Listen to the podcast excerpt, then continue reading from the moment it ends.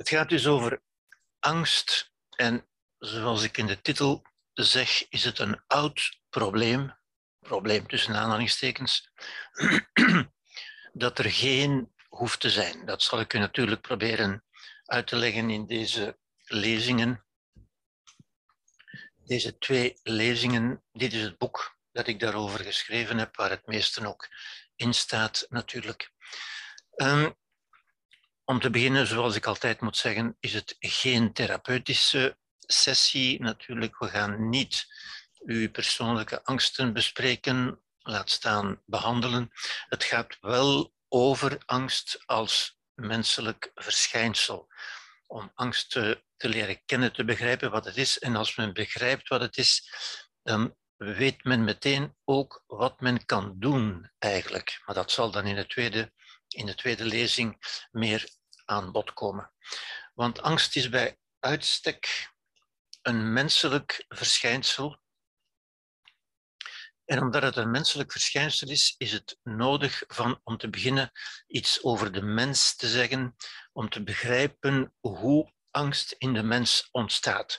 Want dat is natuurlijk een belangrijk eerste inzicht al, zou ik zeggen, dat angst in de mens ontstaat. Angst is niet in de buitenwereld. Niets geeft ons angst, niets maakt ons angstig. Angst is iets wat in de mens ontstaat. ontstaat. En om te beginnen over de mens,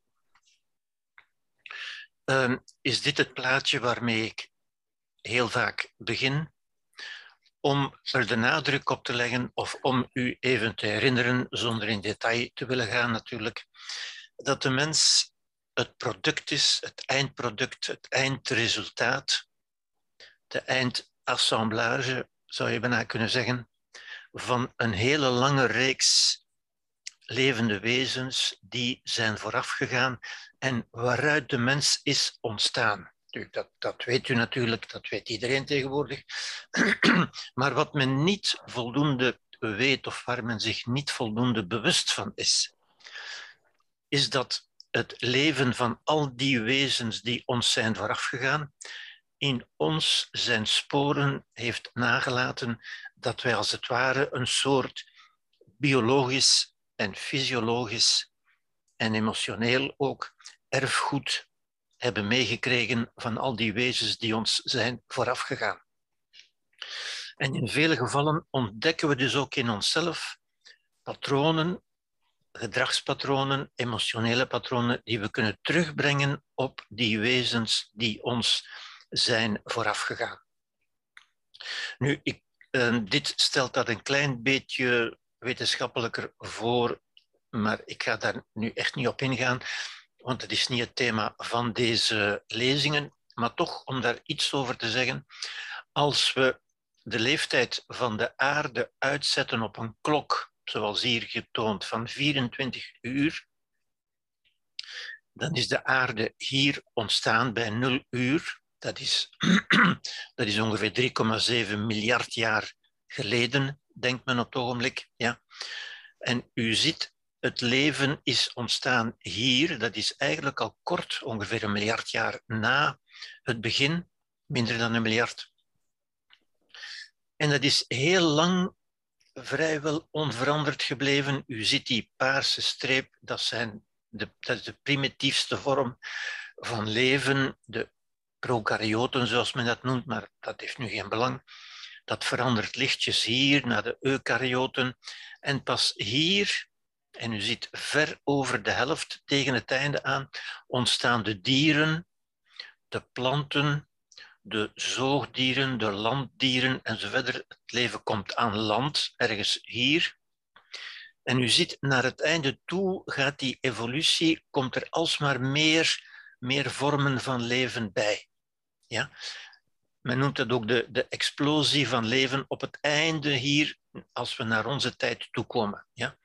Uh, die bruine streep die u hier ziet, die bruine lijn, dat zijn de zoogdieren. En die zoogdieren hebben tegelijk bestaan met wat hier aangeduid wordt door die accolade. En die accolade, dat zijn de dinosauriërs. En de dinosauriërs die hebben ongeveer honderdvijftig miljoen jaar geleefd.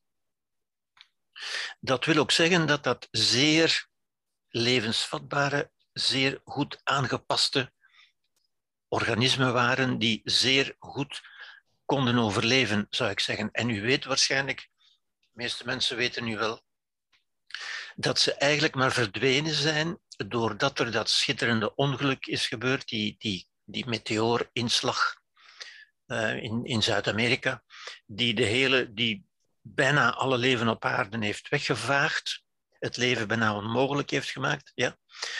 Maar waar toch een aantal vormen van leven zijn doorheen gekomen en waardoor een vacuüm is ontstaan, waardoor zeker al die grote, die dinosauriërs hebben dat niet overleefd. En daardoor is er een vacuüm ontstaan waarin de mens, waarin de zoogdieren, waaronder de mens, tot ontwikkeling is gekomen. En als u zich nu afvraagt, waar is de mens op dit plaatje? Wel, de mens is ontstaan hier om twintig seconden voor vierentwintig uur. Dit alles om u maar te zeggen dat de mens een heel late ontwikkeling is, een, een volstrekt nieuw verschijnsel in de evolutie, maar dat hij tegelijk ook van al die voorgaande vormen van leven heel wat heeft meegekregen en met zich meedraagt. U ziet hier een andere uh, voorstelling. Dit is dan de Big Bang hierboven. Ja. Hier staat wat meer uitleg bij. Dat is de Big Bang hier. De Big Bang, dus het begin van de kosmos, het begin van alles, ook het begin van de tijd. Ja, dus er was niets voor de Big Bang, want de tijd is ontstaan bij de Big Bang. En dat is ongeveer dertien komma zeven miljard jaar geleden. En eventjes later, enfin eventjes ja, een aantal miljard jaar later, vier komma vijf miljard jaar geleden, is de aarde ontstaan. Dat is, dat is hier op dat punt. En dan zijn al die vormen van leven. En u ziet, dat is heel lang vrij stil geweest, tot op het einde inderdaad die, die levensvormen toenemen. Dit zijn de dinosauriërs hier, ja, die sterven uit hier, dan ontstaan de zoogdieren en hier op het laatste moment is de mens gekomen. Ja? Dit maar ter illustratie, maar om u het idee mee te geven dat de mens het eindproduct van de evolutie is, maar de evolutie heeft niet voor elk wezen iets nieuws bedacht, maar heeft eigenlijk voortdurend voortgeknutseld, verder gebouwd op wat er al was. En dat betekent dat veel van wat in die wezens aanwezig was, ook in ons aanwezig is. Ja? Met name in ons brein, waar het hier natuurlijk zal over gaan. Als we het brein in de evolutie bekijken, dan kunnen we zeggen dat, als ik eventjes recapituleer, de aarde bestaat vier komma vijf miljard jaar. Ja. Op een klok van vierentwintig uur is de mens verschenen om twintig seconden voor middernacht, zoals we net hebben gezien. Ja. Maar dat betekent dat de mens alvorens hij Homo sapiens is geworden, dat is wat wij nu zijn, is de mens vijfhonderd miljoen jaar een ongewerveld dier geweest. Dat wil zeggen, een dier zonder ruggengraat, zonder wervels. Ja. Is de mens driehonderd miljoen jaar een zoogdier geweest? Wij zijn nog altijd een zoogdier. Wij hebben veel gemeenschappelijk met de zoogdieren. Wij zijn een zoogdier trouwens. Ja. We zijn alleen een geëvolueerde vorm en we zijn geëvolueerd naar de primaten, waarvan, waar ook de apen, de chimpansees, deel van uitmaken. vijfenzestig miljoen jaar zijn wij primaat geweest, aap geweest. Ja. En pas één tot twee miljoen jaar zijn wij mens geweest. Ja, Homo erectus, de Neandertaler, is ongeveer twee miljoen jaar oud. Ja. Het brein, en dan komen we tot waar we willen zijn natuurlijk, want het gaat over ons brein. Het brein van de oudste mensachtigen was vierhonderdvijftig cc, een kleine halve liter. Ja. Twee miljoen jaar geleden, dus bij de, ten tijde van Homo erectus, was dat al negenhonderd cc, verdubbeld. En nu, tienduizend jaar geleden, dat wil zeggen dat is nu, in de, in de geologische tijd is dat nu, is dat veertienhonderd cc. En dat is ook het huidige gemiddelde. Dus u ziet hoe, die, hoe vooral dat brein eigenlijk enorm toegenomen is in die laatste fasen. Ja. In ons lichaam zijn wij zeer gelijkend op primaten en ook op zoogdieren.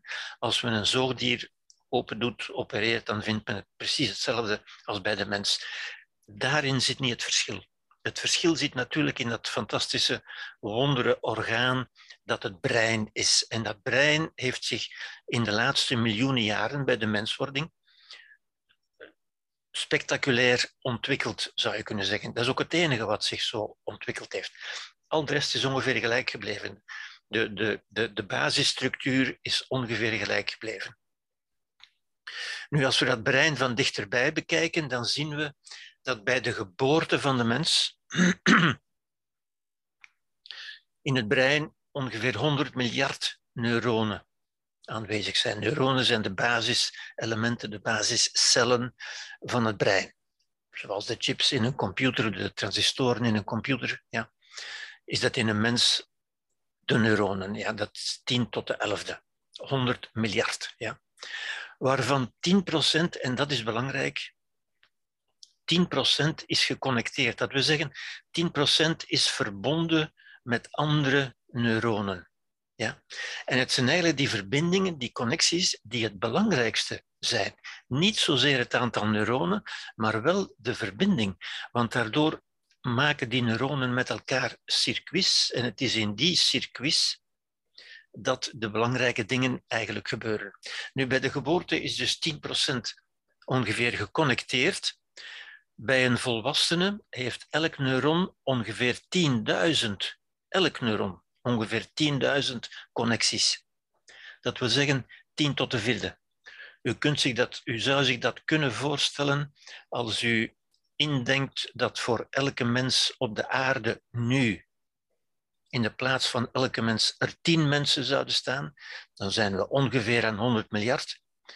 En dat elk van die mensen met tienduizend gsm's in zijn hand zou houden waarmee hij verbonden is met andere mensen. Met tienduizend andere mensen dus. Als u dat, dat probeert voor te stellen, hebt u een, een, een intuïtief idee van de orde van grootte en vooral van complexiteit van het brein. Dat is een waanzinnige complexiteit uiteindelijk. Ja.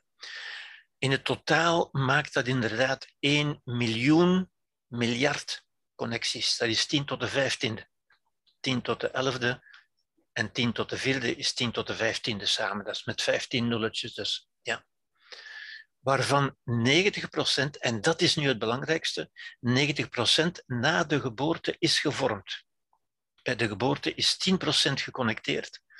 Bij de volwassenen is honderd procent geconnecteerd, laten we zeggen, grosso modo, waarvan dus negentig procent na de geboorte. Dat wijst op het belang van de formatering, de, de, de ontwikkeling van dat brein na de geboorte. En daar gaan we natuurlijk op terugkomen, want dat is natuurlijk belangrijk. Als we die connecties zouden gaan tellen en we zouden één connectie per seconde tellen, wel dan zouden we honderd miljoen jaar aan het tellen zijn.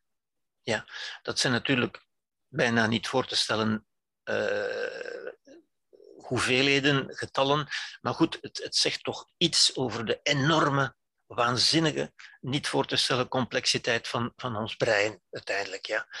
Waarvan de mogelijkheden dan ook verre van uitgeput zijn, waarvan mensen absoluut niet aan de grens zitten. Ja. Goed. Iets meer over het brein. Dit is een oude voorstelling van het brein, met een oude voorstelling van waar de verschillende um, menselijke vaardigheden in het brein gelokaliseerd zijn. Dat heeft verder geen belang meer, want dat wordt niet meer um, als modern beschouwd. Wat we nu zien is dit in feite. Ja?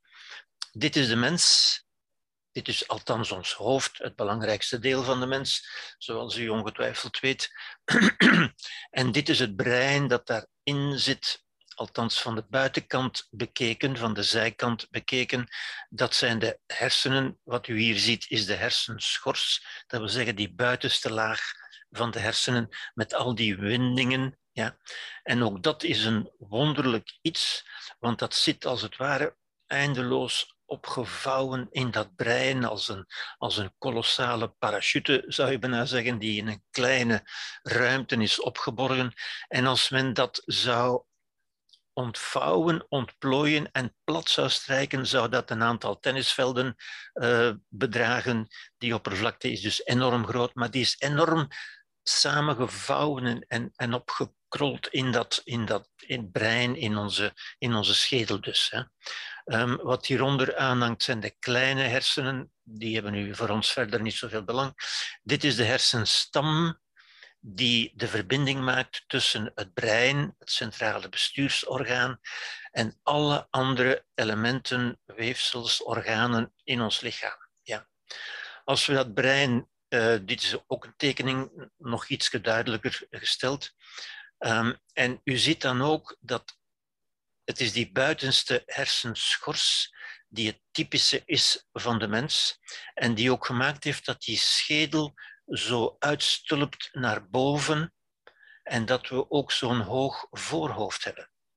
En de mens is het enige levende wezen dat zo'n hoog voorhoofd heeft. Alle andere dieren, reptielen, maar ook apen en ook andere zoogdieren, ook uw hond bijvoorbeeld, ja. Daarbij gaat de schedel boven de ogen bijna vlak naar achter. Alleen bij de mens is daar nog letterlijk een verdieping bovenop komen staan.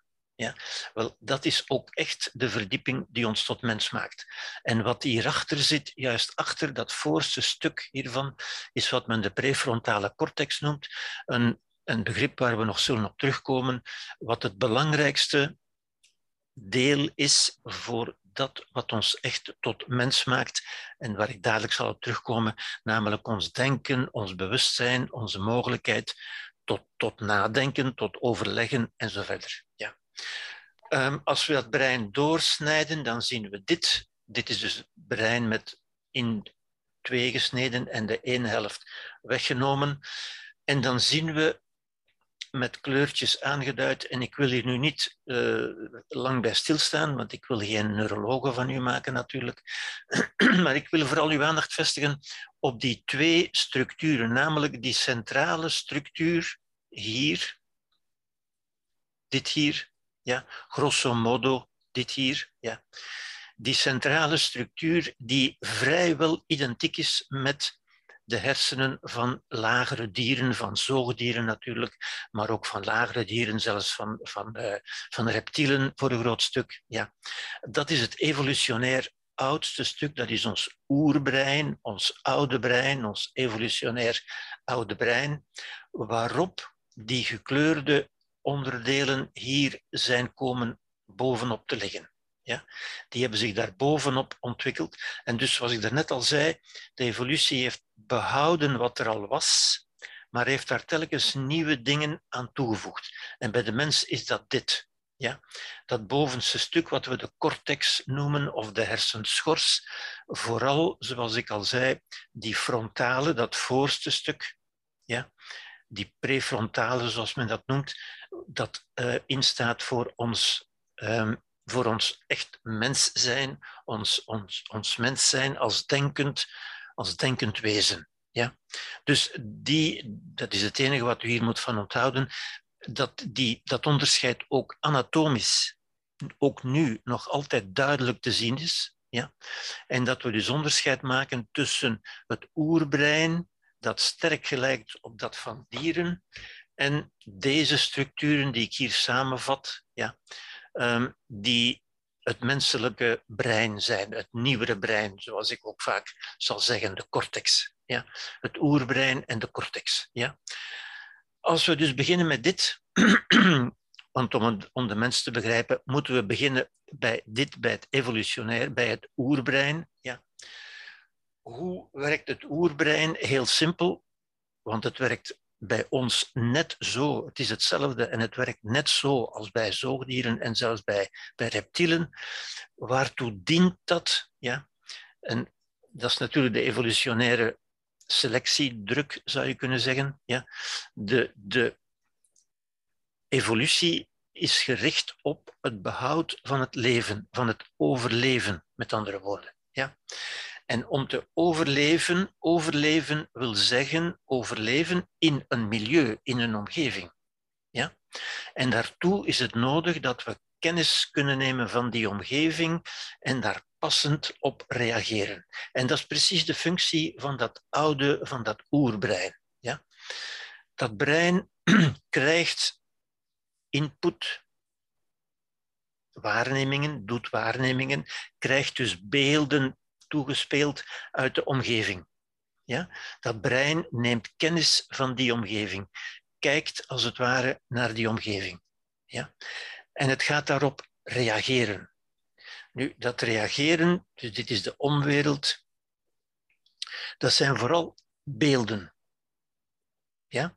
Wij reageren vooral op beelden, zeker ons oude brein. En ook dat is belangrijk, dat zal later nog terugkomen, waarom ik daar de nadruk op leg. Ja. En wat doet dat brein? Wel, dat brein gaat die beelden, die informatie dus, gaat die verwerken. Ja. In, wij noemen dat bij ons, is dat ons emotionele brein. Die reacties, dus emoties, zijn reacties op beelden uit de omwereld. Nu, reageren, dat wil zeggen die informatie verwerken. En informatie verwerken, dat wil zeggen nadenken. Emoties zijn dus vormen van denken, vormen van beoordelen van de omgeving. Dat brein gaat beoordelen of die omgeving aangenaam of niet aangenaam is, of, of die op te eten is, of we daar een partner kunnen van maken, dat soort dingen meer. Of dat met andere woorden gunstig is of ongunstig. Ja? En op basis daarvan, van dat denken dus, dat is ons oerdenken, ons primitieve denken, ons snelle denken ook. Dat gaat snel, omdat wij in de omgeving waarin wij ontstaan zijn, en ook bij de dieren is dat nog altijd zo. Dat moet snel gaan, want het leven gaat snel. Ja? Zeker in de natuur, waar wij ontstaan zijn en waar wij voortdurend bedreigd werden, zoals dieren nog altijd in de natuur, in hun overleving. Ja? En in de, in de, in een, in de natuurlijke overgeving, uh, omgeving was er maar één belangrijke vraag eigenlijk. Ja? Of de eerste, allereerste, de allerbelangrijkste vraag is, kan ik dat opeten of wil dat mij opeten? Ga ik opgegeten worden of kan ik het opeten? Sta ik op zijn menu of kan ik hem op mijn menu zetten? Ja? Een kolossaal belangrijke vraag waar snel antwoord moest op gegeven worden, want u begrijpt natuurlijk ook, als, er, als daar een fout antwoord kwam of als het niet snel genoeg kwam, wel dan was het afgelopen. Ja? Dus degenen die overgebleven zijn, zijn degenen die snel een antwoord bedenken en die zich daarbij zo weinig mogelijk vergissen. Ja? Want het, is, het gaat over leven of niet leven hier. Ja. En dus op basis van dat snelle denken, en dat is letterlijk denken, alle denken is informatieverwerking. Is het omzetten van die informatie in een gedrag in de buitenwereld via het lichaam. Dat stuurt signalen naar het lichaam, naar de spieren, naar de ledematen enzovoort, waardoor die ledematen dat gaan uitvoeren. Het lichaam voert dat uit. En dat zal heel vaak zijn vechten of vluchten, natuurlijk. Ja? Dat lichaam ondergaat daardoor gewaarwordingen die wij ook in ons lichaam ervaren. Ja? Gewaarwordingen als gevolg van het denken van ons emotionele brein, dat prikkels stuurt naar ons lichaam. Ja? We noemen dat gevoelens. Dat zijn dingen die wij voelen uiteindelijk. Ja? En die leiden tot gedrag. Ja? Nu, ook hier kunnen we al iets bij zeggen, want het werkt bij ons net zo natuurlijk. Ja? Omdat wij die gewaarwordingen in het lichaam voelen. Ja? De neiging om te gaan lopen maakt dat ons hart sneller gaat slaan. En ook dat doet ons brein natuurlijk. Het brein geeft ons die opdracht en maakt ons meteen ook gereed om dat uit te voeren. Bijvoorbeeld het hart gaat sneller slaan. Waarom? Wel om meer bloed naar de spieren, want spieren is wat je nodig hebt om te gaan lopen of om te vechten eventueel. Ja? Je hebt vooral bloed nodig, want bloed heeft zuurstof En waar komt de zuurstof vandaan? Wel, uit de longen. Dus ook de ademhaling gaat dieper gaan en zo verder. En u ziet, het hele lichaam gaat anders functioneren. Wat gemaakt heeft dat mensen zijn gaan denken, lang gedacht hebben, sommige mensen denken nog altijd, dat het ons lichaam is dat spreekt. Dat het ons lichaam is. Dat is natuurlijk niet zo. En dat is een eerste iets wat u nu al kunt begrijpen. Het is niet ons lichaam dat die intentie heeft, dat dat wil doen. Ons lichaam wil alleen maar uitvoeren wat door ons brein wordt aangegeven. Het is het brein dat het signaal geeft aan ons lichaam. Maar wij merken dat in lichamelijke gewaarwordingen, vooral ook in het hart, waardoor mensen nog altijd, ook nu, nog altijd denken dat emoties iets met het hart te maken zouden hebben. Nu, Aristoteles kon dat nog denken, maar nu weten we natuurlijk dat dat niet zo is. Emoties komen niet uit het hart, ook niet uit de buik, ook niet uit de ingewanden of uit de darmen, maar komen uit ons brein. Met name uit ons oerbrein, uit ons oude brein. Maar we merken de effecten in het lichaam, want dat brein zegt ga lopen en het lichaam maakt zich klaar om te gaan lopen. Ja? Of ga vechten en ook dan hebben we dat nodig, hebben we bloed en zuurstof nodig en zo verder. Ja? Om het, het lichaam is dus met andere woorden de uitvoerende functie van het emotionele brein. Het emotionele brein is in dit schema het, het hoogste commandocentrum, um, zou je zeggen, dat de signalen geeft, dat opdrachten geeft aan het lichaam. En het lichaam voert dat uit. Het lichaam spreekt nooit tegen. Het lichaam wil op zichzelf ook niets. Ja, het lichaam heeft geen eigen wil. De wil zijn de emoties. Ja? Wilskracht is emotiekracht. De motivatie komt uit de emoties. Het zijn de emoties die ons aangeven wat we moeten doen, wat we willen doen. Wij voelen dat aan als ik wil dat doen. Ja? Nu, als we daar op, op, op toekijken, als we daar bewuster over nadenken, dan stellen we eigenlijk vast dat dat in ons gewild wordt. Ja? We stellen vast dat dat in ons aanwezig is. Ja? Een, een, een merkwaardige vaststelling die mensen vaak ook doen, als men wat naar zichzelf kijkt, ja, vanuit ons hogere brein, waar ik dadelijk op kom, dan zien we, dan kunnen we dat eigenlijk aan het werk zien of voelen, als het ware. We kunnen dat systeem aan het werk voelen en aan het werk zien. Ja. Maar dit is dus, goed, dit is dus het basis... circuit, zou ik zeggen. Ja? En u ziet dat daarom die, die verbindingen tussen neuronen belangrijk zijn. Informatie komt binnen uit de omwereld. Informatie in de vorm van beelden vooral. Ja? Die wordt verwerkt tot emoties. Dus emoties zijn vormen van denken, ons snelle denken. Ja? En dat denken wordt doorgegeven aan het lichaam dat daar passend gaat op reageren. Nu, wat is er in de omwereld? Wel, dat kan bijvoorbeeld een tijger zijn. Ja? Als u een zoogdier bent en u ziet een tijger komen, ja, dan is het belangrijk en levensbevorderend dat u snel angst voelt, dat u snel oordeelt, met andere woorden. Want emoties zijn oordelen, nog een keer, ja? Dat u er snel beseft dat dit gevaarlijk is en dat u snel de goede opdrachten doorgeeft aan het lichaam om te gaan lopen. Ja? Dat kan dus een tijger zijn of alle andere vormen van, van gevaar natuurlijk. Ja. Dat kan ook een trauma zijn. Dieren kunnen ook getraumatiseerd worden. Ja. Ik kom daar later nog op terug. Ja. Uh, dat is in ons geval bijvoorbeeld het virus. Ja, dat zijn elementen uit de omgeving. Dat zijn dingen die zich voordoen in de omgeving. Ja? Goed, dus dat is het basisgegeven voor het handelen van levende wezens met inbegrip van de mens. Een uitwendige externe prikkel, een verwerking van die prikkel, informatieverwerking, denken dus, dat is denken, ja. Um, en het geven van een opdracht aan het lichaam. Ja. Um, ik leg er de nadruk op dat dat wel degelijk denken is, want mensen denken soms, ook dat is denken natuurlijk, hè, dat emoties iets totaal anders zijn dan, dan denken. Dit is wel degelijk denken. Het zijn dezelfde soorten neuronen die ook in ons, in ons menselijke brein aanwezig zijn en die doen ook precies hetzelfde.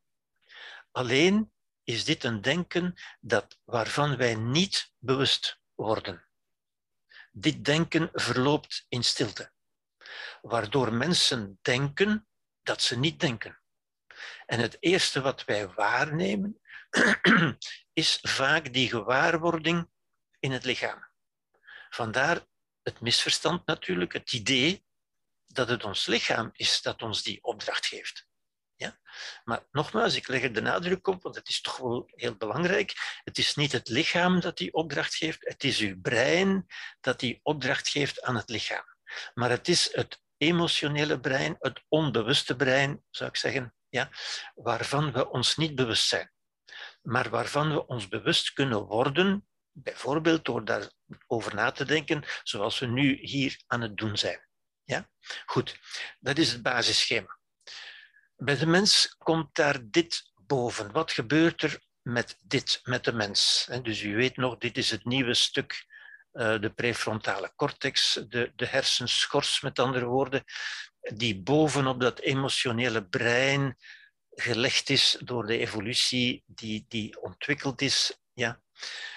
Wat doet dat? Wel, in dat brein, en daarin zit natuurlijk wel ons dat wat wij denken noemen, wat wij echt denken noemen, omdat we ons daarvan bewust zijn.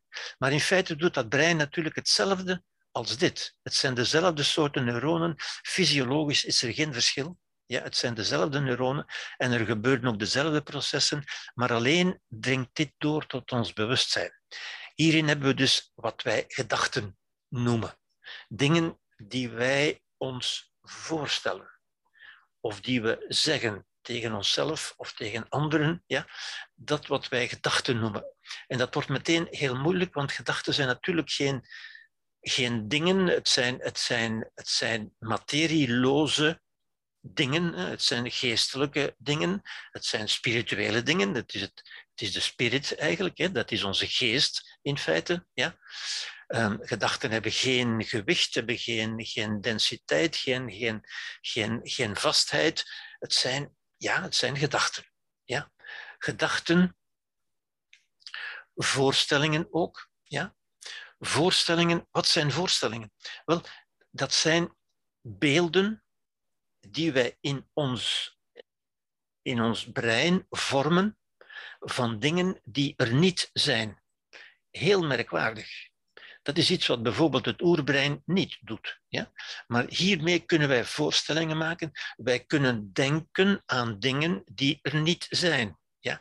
Wij kunnen denken aan een tijger, ook als er geen tijger is. Wij kunnen denken dat we in Amsterdam zijn of in Parijs zijn.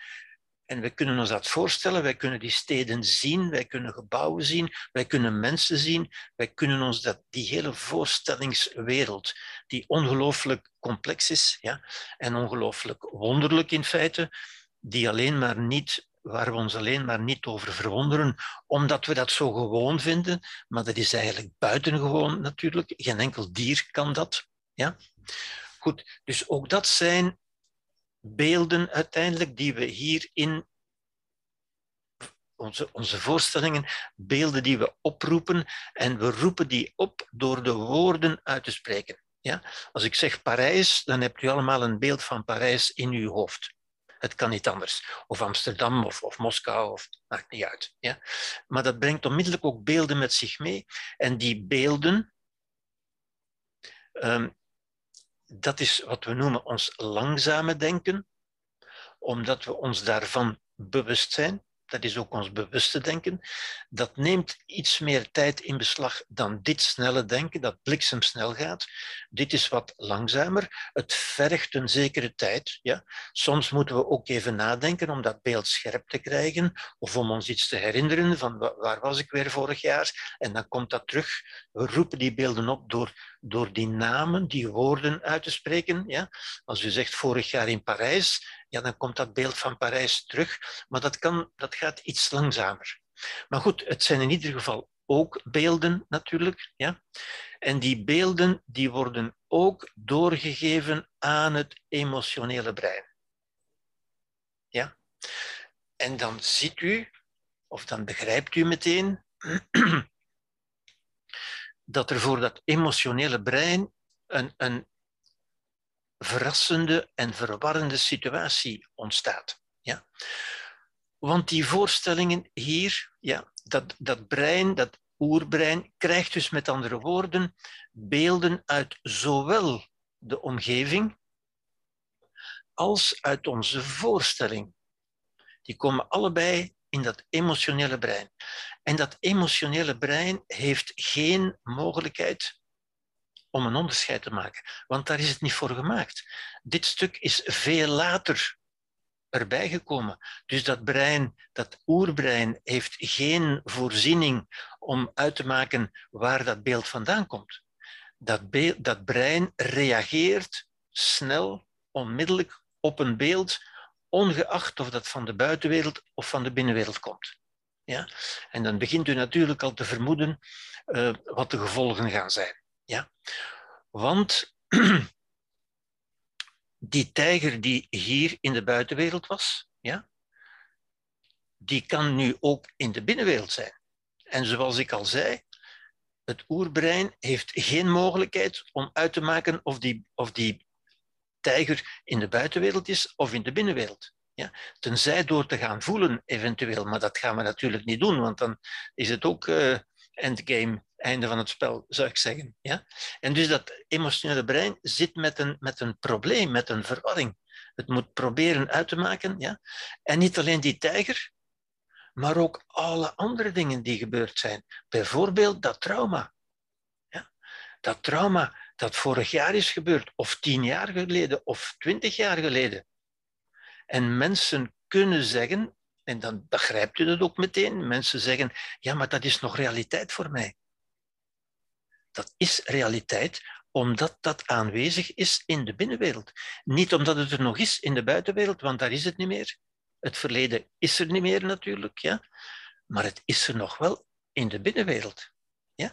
We houden het als het ware levend, we houden het in stand in de binnenwereld. Ja? Heel vaak. En heel vaak ook weer niet zo bewust natuurlijk. Hè? Mensen doen dat niet zo bewust. Ze ondergaan dat soms ook, ik kom daar ook nog op terug, maar u ziet dus hoe dat kan zijn, hoe dat kan verlopen, hoe, hoe dat voor mensen een realiteit kan zijn, alsof het trauma er nog was. En ze kunnen daarop reageren, ze, althans hun emotionele brein, kan daarop reageren met emoties, alsof het er nog was. Alhoewel het er in feite niet meer is. Tenzij in de binnenwereld, dat we zeggen, als een, als een virtueel beeld. Het is een virtueel trauma geworden uiteindelijk. Ja? Um, en dat geldt ook voor het virus. Ja? Het virus dat, dat in de realiteit hier is, maar dat zich ook hier bevindt. En waarvan we dus ook bijvoorbeeld, ik zeg maar wat, angstig kunnen zijn, ook als het er niet is. Ook als we objectief geen reden hebben om angstig te zijn. Kunnen we daar toch angstig over zijn, zoals we kwaad kunnen zijn over het trauma van het verleden, of kunnen angstig zijn voor, voor beelden, voor inbeeldingen van de toekomst, voor dingen die er nog niet geweest zijn, maar die we ons kunnen inbeelden met onze, onze inbeeldingsmachine, zou je kunnen zeggen, ja? Met onze, met onze kolossale, ongelooflijk krachtige inbeeldingsmachine kunnen wij ons ongelooflijk veel dingen inbeelden, en dat arme oerbrein ondergaat al die beelden, ja, en zal zich beangstigen of, of kwaad worden of jaloers worden of zich niet goed voelen of depressief worden en zo verder en zo verder, ja, en dat zal zich uiten in, in lichamelijke gewaarwordingen en zo verder. Dus u ziet een beetje, dit is het menselijke drama, zou je kunnen zeggen, hè? Of de menselijke tragedie als u wil, ja. En u ziet, bij de mens wordt de buitenwereld heel vaak een beetje minder belangrijk. Vaak omdat ze er gewoon ook niet is. Ja? Omdat het bijvoorbeeld gaat over het verleden. dat er allang niet meer is, dat geen realiteit meer heeft. Maar het, het feit dat ik dat zo, met zoveel nadruk moet zeggen, en het feit dat mensen dat tegenspreken, die zeggen nee, voor mij is dat nog altijd realiteit. Ja, uh, ja dat is realiteit, maar het is een virtuele realiteit in hun inbeelding. Ja? En dus u ziet hoezeer we eigenlijk ongelijk hebben als we zeggen, en dat zeggen we vaak, dat wordt ook vaak gezegd tegen mensen, als we zeggen, het is toch alleen maar inbeelding. Dan vergeten we, of dan hebben we niet begrepen, en veel mensen hebben het nooit begrepen, dat onze inbeelding eigenlijk onze meest echte realiteit is. Ja? Want ons emotionele brein denkt dat dit de realiteit is. Dat is echt waarmee wij leven. Ja? Ik zal dat nog op andere manieren zeggen ook, want dat is natuurlijk van het grootste belang wat ik hier nu zeg. Ik, ik zeg meteen een aantal essentiële elementen om te leren omgaan, niet alleen met angst, ook met angst natuurlijk, maar eigenlijk met emoties in het algemeen. Ja? U ziet, ons emotionele brein wordt soms bij sommige mensen een soort emotionele jojo, naar gelang van de gedachten die opkomen bij mensen. Ja? En het is ook heel typisch, ja, dat mensen soms uh, zich, zich goed voelen, laten we zeggen, ja, tot ze plots weer aan iets denken uit hun verleden en dan voelen ze zich plots weer niet meer goed. Ja? En dat ontstaat allemaal in de mens, doordat we eraan denken of niet aan denken. In ieder geval bestaat het niet meer, maar we kunnen er wel aan denken of niet aan denken. En als we eraan denken, dan is het voor ons oerbrein alsof het de realiteit zou zijn. Ja? Ik, ik zeg dat een beetje met, met nadruk, ik leg daar de nadruk op, omdat dat eigenlijk zo simpel is en toch ook moeilijk. Ja? Moeilijk niet omdat het moeilijk te begrijpen is, maar omdat het ingaat tegen onze intuïtie. Ja? Onze intuïtie die zegt, ik voel dat dat echt is. Ja? Maar die voelt niet of dat uit de binnenwereld komt of uit de buitenwereld. Ja? En, en daardoor worden we zelf vaak, worden we vaak in het ootje genomen door de werking van ons brein. En daarom is het ook zo belangrijk van dat, van dat goed te begrijpen uiteindelijk. Ja? Goed, dus de buitenwereld, zou ik zeggen, Uh, wordt een beetje minder belangrijk. We leven trouwens in, in, een, in een beschaving waar er nog heel weinig acute gevaren zijn, zoals die in de natuur permanent aanwezig waren. En u moet maar naar natuurprogramma's op de televisie kijken en dan, dan, dan ziet u dat. Dieren zijn permanent bedreigd en zijn dus permanent alert op mogelijke gevaren. Ja. De mens leeft wat dat betreft in een bijzonder comfortabele situatie, maar hij kan zich ongelooflijk veel dingen inbeelden. Ja? Nu, dat is een ongelooflijke mogelijkheid die de mens erbij heeft gekregen natuurlijk. Hè? Dat is ook de basis voor onze inbeelding, dat we zeggen voor onze creativiteit. Mensen kunnen zich ook dingen inbeelden die nog nooit bestaan hebben. Dat is wat we creativiteit noemen. Ja? Mens kan, zich, kan oplossingen bedenken voor problemen die nog nooit iemand bedacht heeft. Ja? Dat is creativiteit. Maar we kunnen ons, ook, ons leven daarmee ook ongelooflijk ellendig maken, zou ik zeggen. Ja? Vandaar dat iemand ook zei, um, het leven, het leven is, een, is een komedie voor wie daarover nadenkt. Als je, dat, als je erover denkt, is het eigenlijk grappig. Ja? Maar het is een tragedie voor wie met die emoties leeft. Ja? Want die emoties lijken altijd zo echt. Emoties lijken echt. En we hebben die neiging van te zeggen, ja, maar dat zijn maar gedachten. Ik hoop dat u begrijpt nu dat die gedachten het meest echte zijn wat er is. Ja? Ik zou zeggen, het leven is geen tragedie en geen komedie. Het is een tragicomedie in feite. Ja? En de kern daarvan zit eigenlijk hier. Ja. U ziet ook dat, dat wonderen vermogen dat we, niet kunnen, dat we niet kunnen begrijpen, ook wetenschappelijk niet, ook filosofisch niet. Ja.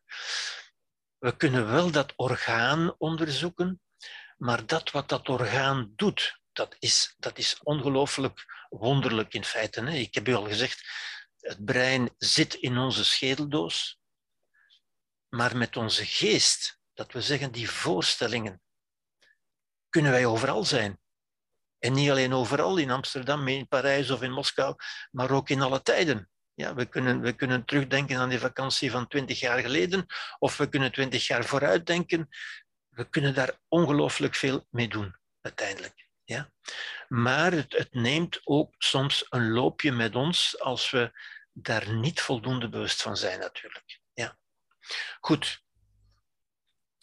Um, dat doet zich dus allemaal voor. Ik teken daar terug even die mens bij. Ja, dat doet zich dus voor in de mens. Dat is wat in ons allemaal gebeurt. Ja? En met, met uh, lichaam verwijs ik dus naar beneden, naar het lichaam dat hier beneden zit. En dat, dat reageert, dat probeert uit te voeren al die impulsen die uit dat brein komen, in feite. Ja? We hebben dus ons emotionele snelle denken, dat hebben we besproken, ja? Die emotionele oordelen. Ja?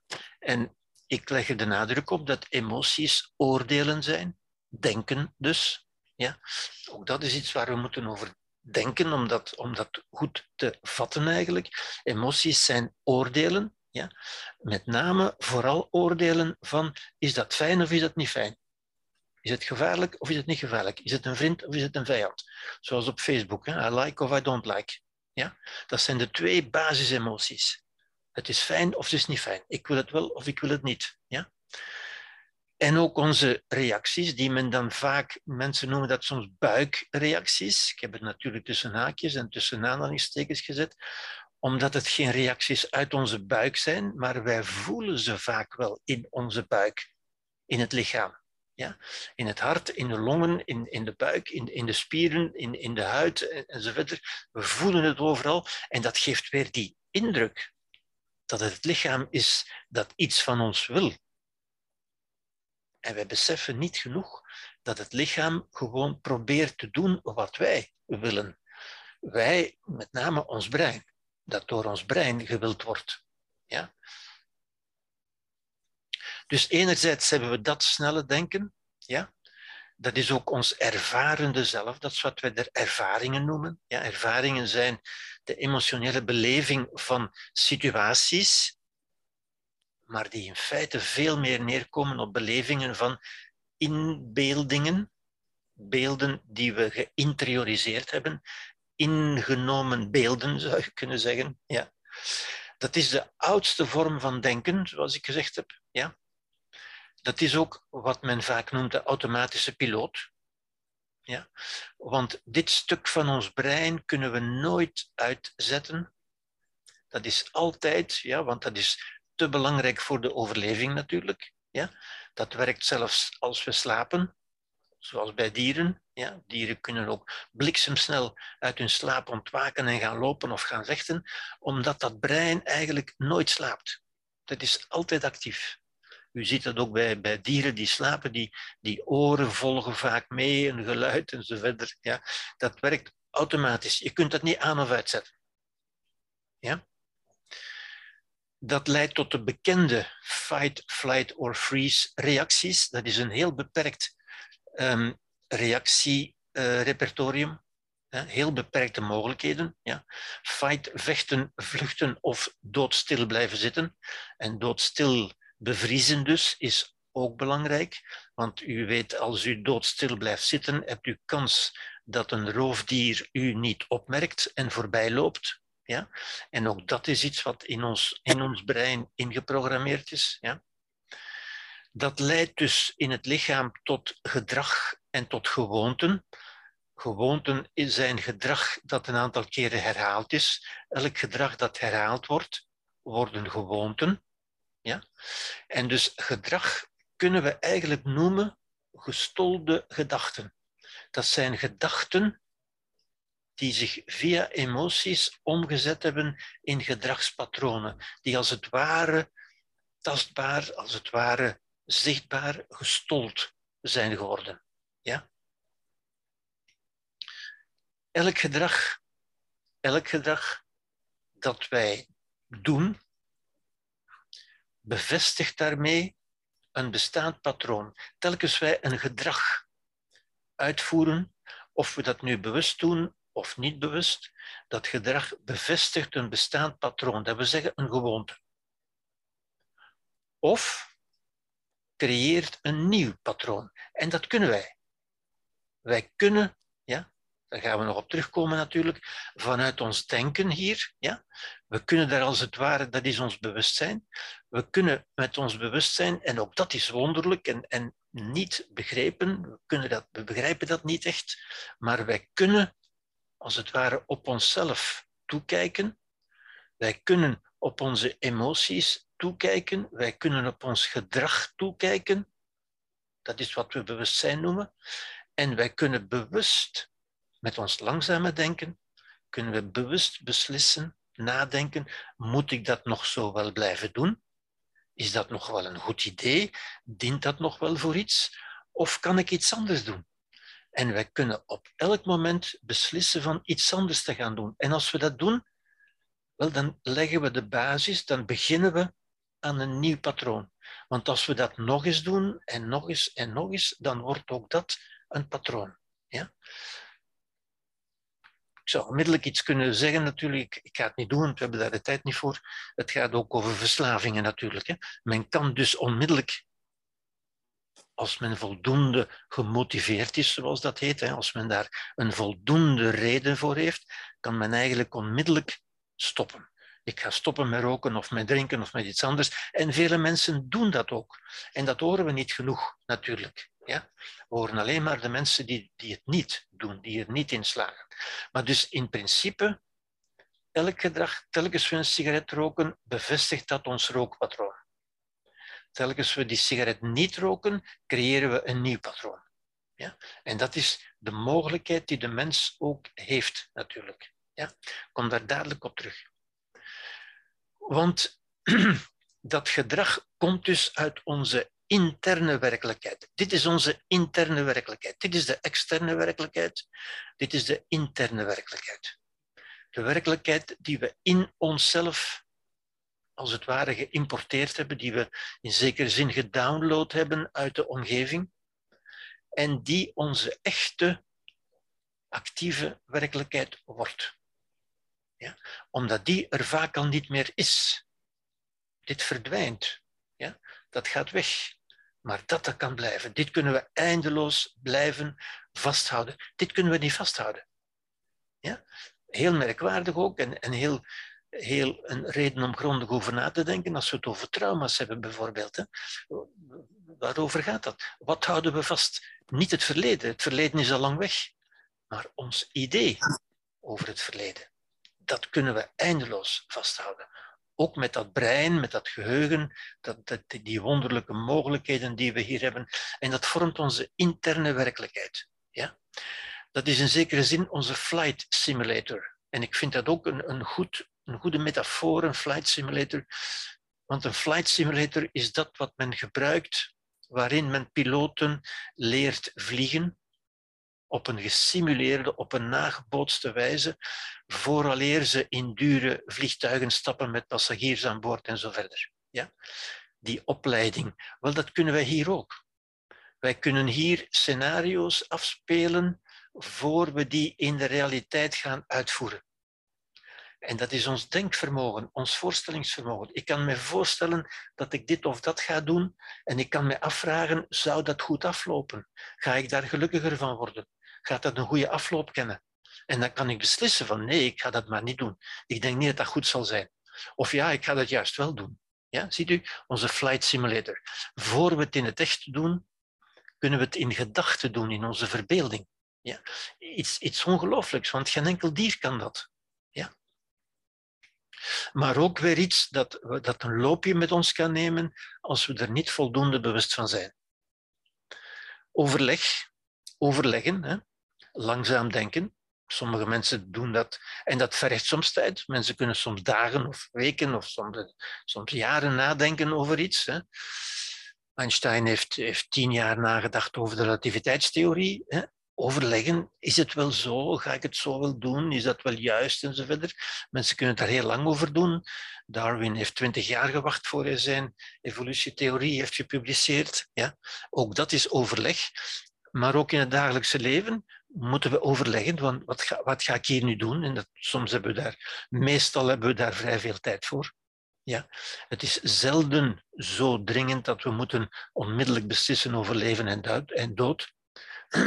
Ja. Dus meestal hebben we die ruimte. Dat zijn ook onze rationele oordelen, onze redelijke oordelen. Ook dat is overleg. Ja. Is dat wel redelijk? Dat is ook wat we ons ik noemen. Wat is ons ik uiteindelijk? Ja. Wel, ons ik vinden we ook nergens terug in ons brein. Er is geen plaats die ik heet. Ons ik is, is ook een virtueel iets, een virtueel personage, namelijk dat wat we over onszelf vertellen. Dat wat we over onszelf geloven. Ja? De som van al die zinnetjes die we uitspreken over onszelf. Ik ben iemand die, ik ben zus, ik ben zo en zo verder. Veelal omdat we die van anderen hebben gehoord natuurlijk, van onze ouders en onze opvoeders en zo verder. Maar ook omdat we ze zelf voor onszelf creëren. Maar dat, dat verhaal, vandaar ook het narratieve zelf. Het ik is het narratieve zelf. Het ik is de narratie, het verhaal dat we over onszelf vertellen. Ja? Het ik is geen orgaan, het heeft geen plaats. Het is virtueel, het is spiritueel dus. Ja? Mensen zeggen daarom soms het ik bestaat niet. Het, het ik bestaat natuurlijk wel. Namelijk die gedachte die u over jezelf hebt. Ja? Het ik is uw voorstelling over jezelf. Ja? Um, wat mensen soms ook, of heel vaak ook, uitdrukken met voor mij. Ja? Dat is onze betekenisgeving. Mensen zeggen voor mij is dit zo, of is dat zo, of ik voel dat zus, of ik voel dat zo. En mensen hebben eindeloos van die voor mij's. Ja? Um, ik zou bijvoorbeeld kunnen zeggen, objectief is dat trauma toch voorbij? Dan zeggen mensen, ja, nee, nee, nee, voor mij is dat niet voorbij. Ziet u wat ik bedoel? Hè? Voor mij is dat niet voorbij. Met andere woorden, ik houd voor mij die realiteit in stand. Ja? Natuurlijk is die realiteit er niet meer, die is al lang weg. Ja? Maar u kunt ze in stand houden. Ja? Ongelooflijk boeiende dingen om over na te denken. Ongelooflijk boeiende dingen ook om naar te kijken hoe mensen dat doen. Hoe ze voor zichzelf realiteiten creëren en in stand houden en daaraan vasthouden. Ja? En soms ruzie voor maken en soms ook oorlog voor voeren natuurlijk. Ja? Ik noem dat soms ook ons parlement. En het parlement vind ik een, een bijzonder goede en mooie uh, metafoor. Idee, omdat het parlement is de plaats waar in een land, in een samenleving, alle ideeën en voorstellen en gedachten en, en gevoelens aan bod komen. Die worden uitgesproken, die worden gezegd, er wordt over gediscussieerd en uiteindelijk wordt er een besluit genomen. Wel, dat is precies wat wij hier ook doen. Ja? Het parlement is ook niet dat gebouw. Het parlement zijn die mensen en het gesprek tussen die mensen. Dat is het parlement. Ja? Wel, dat is bij ons ook zo. Ja? Hier in, in dit, in, op deze plaats, zou ik zeggen, in dat nieuwere brein, komen al die, of kunnen al die verschillende gedachten, want we kunnen verschillende gedachten hebben over dingen natuurlijk, ja? Verschillende ideeën, verschillende voorstellen, verschillende emoties ook, emotionele impulsen, ja? Komt hier eigenlijk allemaal samen in wat we ons bewustzijn noemen, waar we dus over nadenken, dat is het langzame denken, het overleg, ja? Om uiteindelijk een beslissing te nemen. Ik ga dit of dat doen. Ja? En als u die beslissing neemt, wel, dan wordt dat uiteindelijk ook doorgegeven aan de emoties en aan het lichaam en wordt het een gedrag. Ja? En dat komt uiteindelijk uit onze hoogste regio, niet alleen letterlijk, maar ook figuurlijk onze hoogste regio. Aristoteles zei ook, dat is wat ons het dichtste bij de goden brengt. En dat is uiteindelijk ook zo natuurlijk. Het is de hoogste plaats in ons lichaam. Ja, letterlijk en figuurlijk. Het is het hoogste commandocentrum ook, het hoogste beslissingsorgaan, onze hoogste functie ook. Ja. En dit is ook wat ons tot mens maakt. Niet ons lichaam, ja, maar niet onze emoties, maar wel ons, ons gedrag, onze, onze, onze overlegmogelijkheid, die denkmogelijkheid, dat bewustzijn, dat denken over die verschillende voorstellen, maar ook dat denken over ons denken zelf. Heb ik daar nu wel goed over gedacht? Is dat wel waar wat ik nu gedacht heb? Ja? We kunnen dat ook, ook die gedachten zelf kunnen we onderzoeken. Ja? En dan komen we, dat is dus die unieke menselijke mogelijkheid. Ja? Ons bewustzijn, het bewustzijn is, ja, dat is moeilijk, wat is eigenlijk ons bewustzijn? Dat is niet ons brein. Ons bewustzijn ontstaat wel door ons brein. Door ons brein kunnen we een bewustzijn ontwikkelen, maar het is de, de ruimte, zeg maar, de virtuele ruimte waarin de werkelijkheid verschijnt. Als wij over iets denken, als we over het virus denken, dan is dat omdat we het virus in ons bewustzijn hebben gebracht. Dan denken we over iets in ons bewustzijn. We zijn dan niet bezig met het virus in de buitenwereld, maar met, het, met wat we over het virus weten en kennen in onze binnenwereld. Ook zo met trauma, ook zo met tijgers en zo verder. Ja? Dat is het bewustzijn. Ja?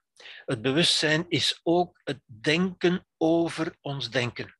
En ook het denken over ons gedrag, zoals ik daarnet ook heb gezegd. Ja? We kunnen ons bewust worden van, tja, nu heb ik zo lang dit of dat gedaan, nu heb ik zo lang gerookt of gedronken of, of whatever. Moet ik dat nog wel blijven doen?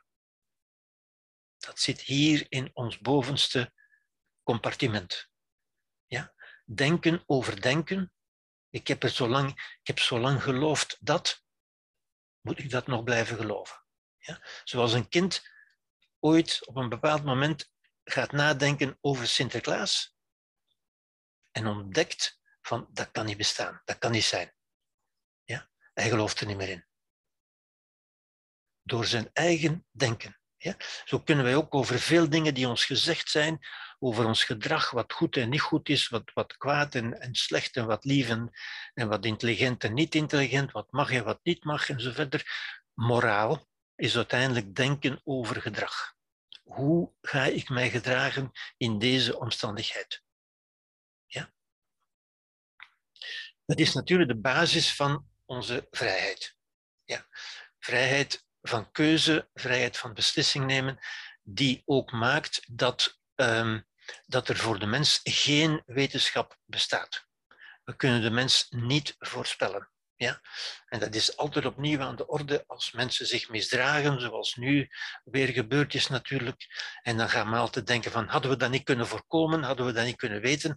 Uh, nee, je kunt het eigenlijk niet weten. Ja? Want je kunt de mens niet voorspellen.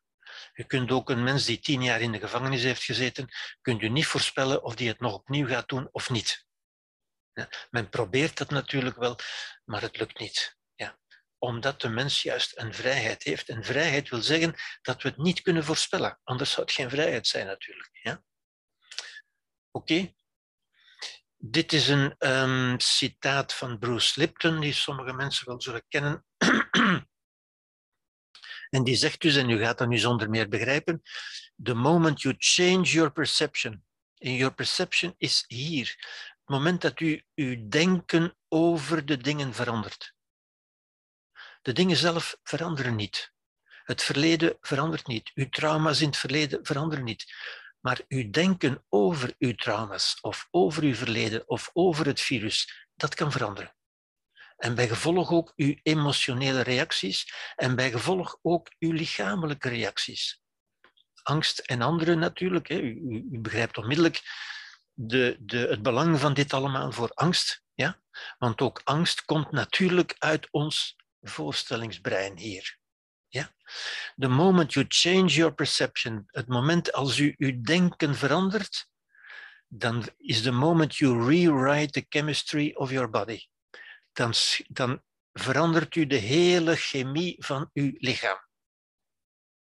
En ik denk dat we dat niet genoeg kunnen begrijpen. Het, het belang daarvan. Ja? En het, het heel ironische, het heel merkwaardige is dat mensen zeggen, ja, maar dat zijn toch maar gedachten. Wat echt is, dat is wat ik voel. Dat is mijn lichaam. Mijn emoties. Dat is toch echt. En dat zijn toch maar gedachten. En ziet u, we moeten daar een Copernicaanse wending maken. Ja? We moeten beseffen dat wat wij voelen, wat zogezegd echt is, dat is natuurlijk echt. Ik zeg niet dat dat niet echt is. Maar dat is maar echt, dat is er maar, omdat ook onze gedachten zo echt zijn. Dat is het meest echte wat er is. Ja? Dus wij denken niet, wij reageren niet op de werkelijkheid. Wij reageren op onze voorstelling, ons idee van de werkelijkheid. Ja? Uiteindelijk een zeer eenvoudige gedachte, dat is absoluut niet moeilijk, maar die telkens opnieuw onderuit gehaald wordt door onze intuïtie. Ja? Want wij denken. Vele mensen denken zelfs dat ze niet denken. Ja? Hoe, hoe, hoe paradoxaal kan het worden in feite? Ja? Uh, en wij denken, we hebben vaak, en dat wordt ook overal, of toch op veel, veel plaatsen bevestigd, van nee, nee, wat echt is, dat is uw emoties en uw lichaam. Ja? En dat zijn maar gedachten. Ziet u het, het, het grote misverstand dat daarover bestaat? Dit uh, citaat was van Bruce Lipton, een uh, biochemicus, overigens, ja, maakt niet zoveel uit. Um, nog iets wat ik er wil aan toevoegen over die ik. Wie is eigenlijk die ik? Ja, ik heb het al een beetje gezegd hier, want dat blijft ook een, een, een probleem als u erover nadenkt. Want we vinden geen ik. Ja? Uw lichaam kunt u nog aanraken, maar ik, waar is dat? Wat is dat? Ja? Dat blijft een probleem, zeker in de wetenschap. De wetenschap kan er helemaal niks mee, mee, mee doen. Maar ook in de filosofie is dat helemaal niet duidelijk wat, wat ik zou zijn. Ja? En het beste wat we nu kunnen zeggen is wat ik hier heb gezegd. Hè? Het ik is wat u zegt, wat u vertelt over uzelf. Ik is wat u gelooft over uzelf. Ik is met andere woorden uw voorstelling van uzelf. Zoals u hier voorstellingen hebt van trauma's en tijgers en virussen, heb je ook een voorstelling van uzelf. Wel, dat is wat, wat u op dit ogenblik bent voor uzelf. Ja. Men kan dat dan weer gaan bemoeilijken en dat ego gaan noemen en zo, en ik, ik weet het wel. En dat wijst alleen maar op de, op de verwarring en de, de vele woorden die gebruikt worden. Ik denk dat we kunnen en, en moeten, zou ik maar nou zeggen, radicaal zeggen, ik is wat ik geloof over mezelf. Ja? Maar het andere antwoord waarom ik dit hier aanhaal, is omdat er natuurlijk het fameuze boek is van Dick Swaap, de fameuze bestseller, de neuroloog. Ja. Wij zijn ons brein, heet dat boek. Wij zijn ons brein. Ja. En dat is natuurlijk wat de wetenschap zegt. Hè. De wetenschap zegt van, ja, maar alles wat je denkt en alles wat er gebeurt, dat gebeurt toch allemaal in je brein. Ja. En dat is natuurlijk waar. Het gebeurt in uw brein. Maar het is niet uw brein. Het is wat u doet met uw brein. U creëert het met uw brein. Ja? Het, het, is, het is zoals zeggen, muziek is toch niet een viool. Ja? U creëert muziek met een viool, met een instrument. Maar de muziek is niet dat instrument. Wel, ons brein is ons instrument. En met dat instrument creëren wij, laten we zeggen, een soort muziek, een soort existentiële muziek, zou ik zeggen. Ja? Wat wij daarmee creëren, dat is toch niet ons brein. Ons brein gebruiken we daarvoor. Maar als ik, het, als ik het, de metafoor eventjes verder trek, een, een, een viool heeft vier snaren, dat is heel weinig. En toch is daarmee al, al eeuwenlang, en nog voor eeuwen te komen waarschijnlijk, een eindeloos aantal melodieën opgespeeld. Op die vier snaren. Ja? Wel, zo kunnen wij dus ook. We hebben niet alleen vier snaren, maar we hebben tien tot de vijftiende verbindingen, als u het nog weet uit het vorige plaatje. Ja? Wel, wij kunnen een eindeloos aantal gedachten en een eindeloos aantal emotionele patronen en reacties opwekken met dat brein. Dus wij zijn niet ons brein. En wat wij zijn, dat ziet men dus ook niet op op hersenscans of op foto's van het brein of op M R I's of op, op wat dan ook. Daarmee ziet men de hardware, maar niet de muziek. Je kunt een viool in een scanner leggen en, en onderzoeken, maar niet de muziek. En dat geldt hier ook uiteindelijk. Ja? Wij zijn wat we doen met ons brein. De muziek die we met dat instrument maken. Ja? Onze geest, ons ik, is de muziek die we maken met dat brein. Ja? Ons brein bevindt zich in de schedel, zoals ik al heb gezegd, zoals ik hier ook toon, maar onze geest kan overal zijn. Ook iets om, om, om met eindeloze verwondering over na te denken. Ja? Wij kunnen overal zijn met onze geest. In de geest kan ik in Parijs zijn, in Amsterdam, in Moskou, in Sint-Petersburg. Ja. Ja. Ja. En ook in alle tijden. Ik kan, ik kan jaren teruggaan, ik kan me terug indenken ja, hoe het was toen. Ik kan me ook voorstellen, niet indenken, maar ik kan mij voorstellen, ik kan bedenken hoe het misschien binnen een jaar of binnen tien jaar zal zijn. Ja? Wonderlijke mogelijkheden. Ja. En dan stelt zich uiteindelijk de vraag, en dat is een, een vraag, dat is een keuze in feite, ja? Waarin u een keuze kunt maken. Ja? En u weet natuurlijk, er zijn mensen die leven in een emotionele dictatuur, die, die vinden dat, dat je emoties het meest diepe, het meest echte in de mens zijn. En dat je altijd moet luisteren naar je hart, zeggen ze dan. Ja. Ik, ik hoop dat u ondertussen begrepen hebt dat dat redelijk absurd is in feite. Ja. Of leeft u in een parlementaire democratie? Een parlementaire democratie, als u ervan uitgaat dat de hoogste instantie in de mens niet de emoties zijn, emoties die we trouwens delen met alle andere dieren, met, met zeer veel andere dieren, maar wel onze mogelijkheid om die emoties te sturen van hieruit. Onze democratische, onze parlementaire democratie. Ja. Goed, ik zie dat het twintig uur vierenveertig is. Ik zou hier eventjes uh, willen onderbreken.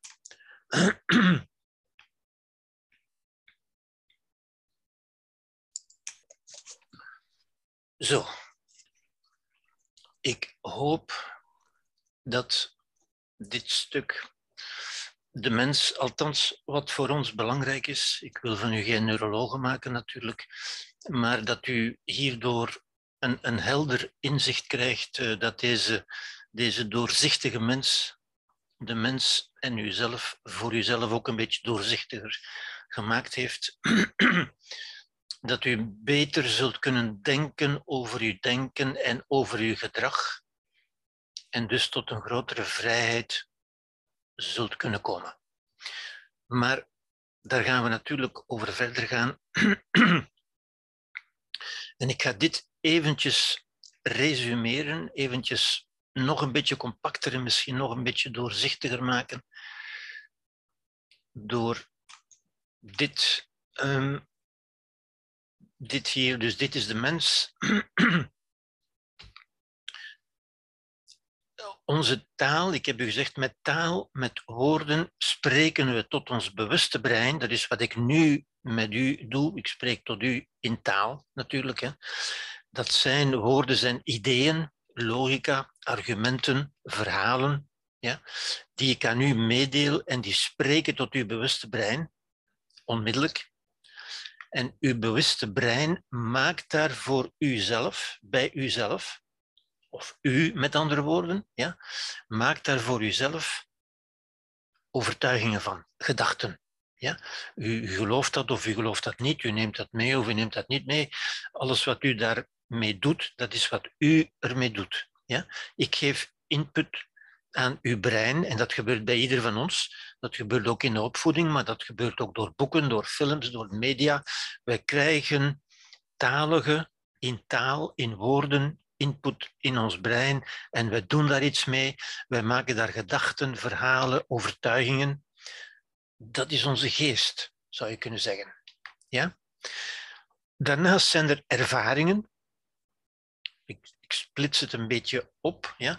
Uh, ervaringen zonder veel taal. Ja? En die spreken de gebeurtenissen dus. Ja?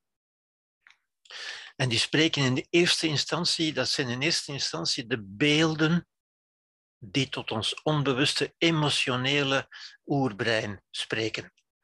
En het emotionele oerbrein reageert dus, zoals ik heb gezegd, op beelden, op tekens ook.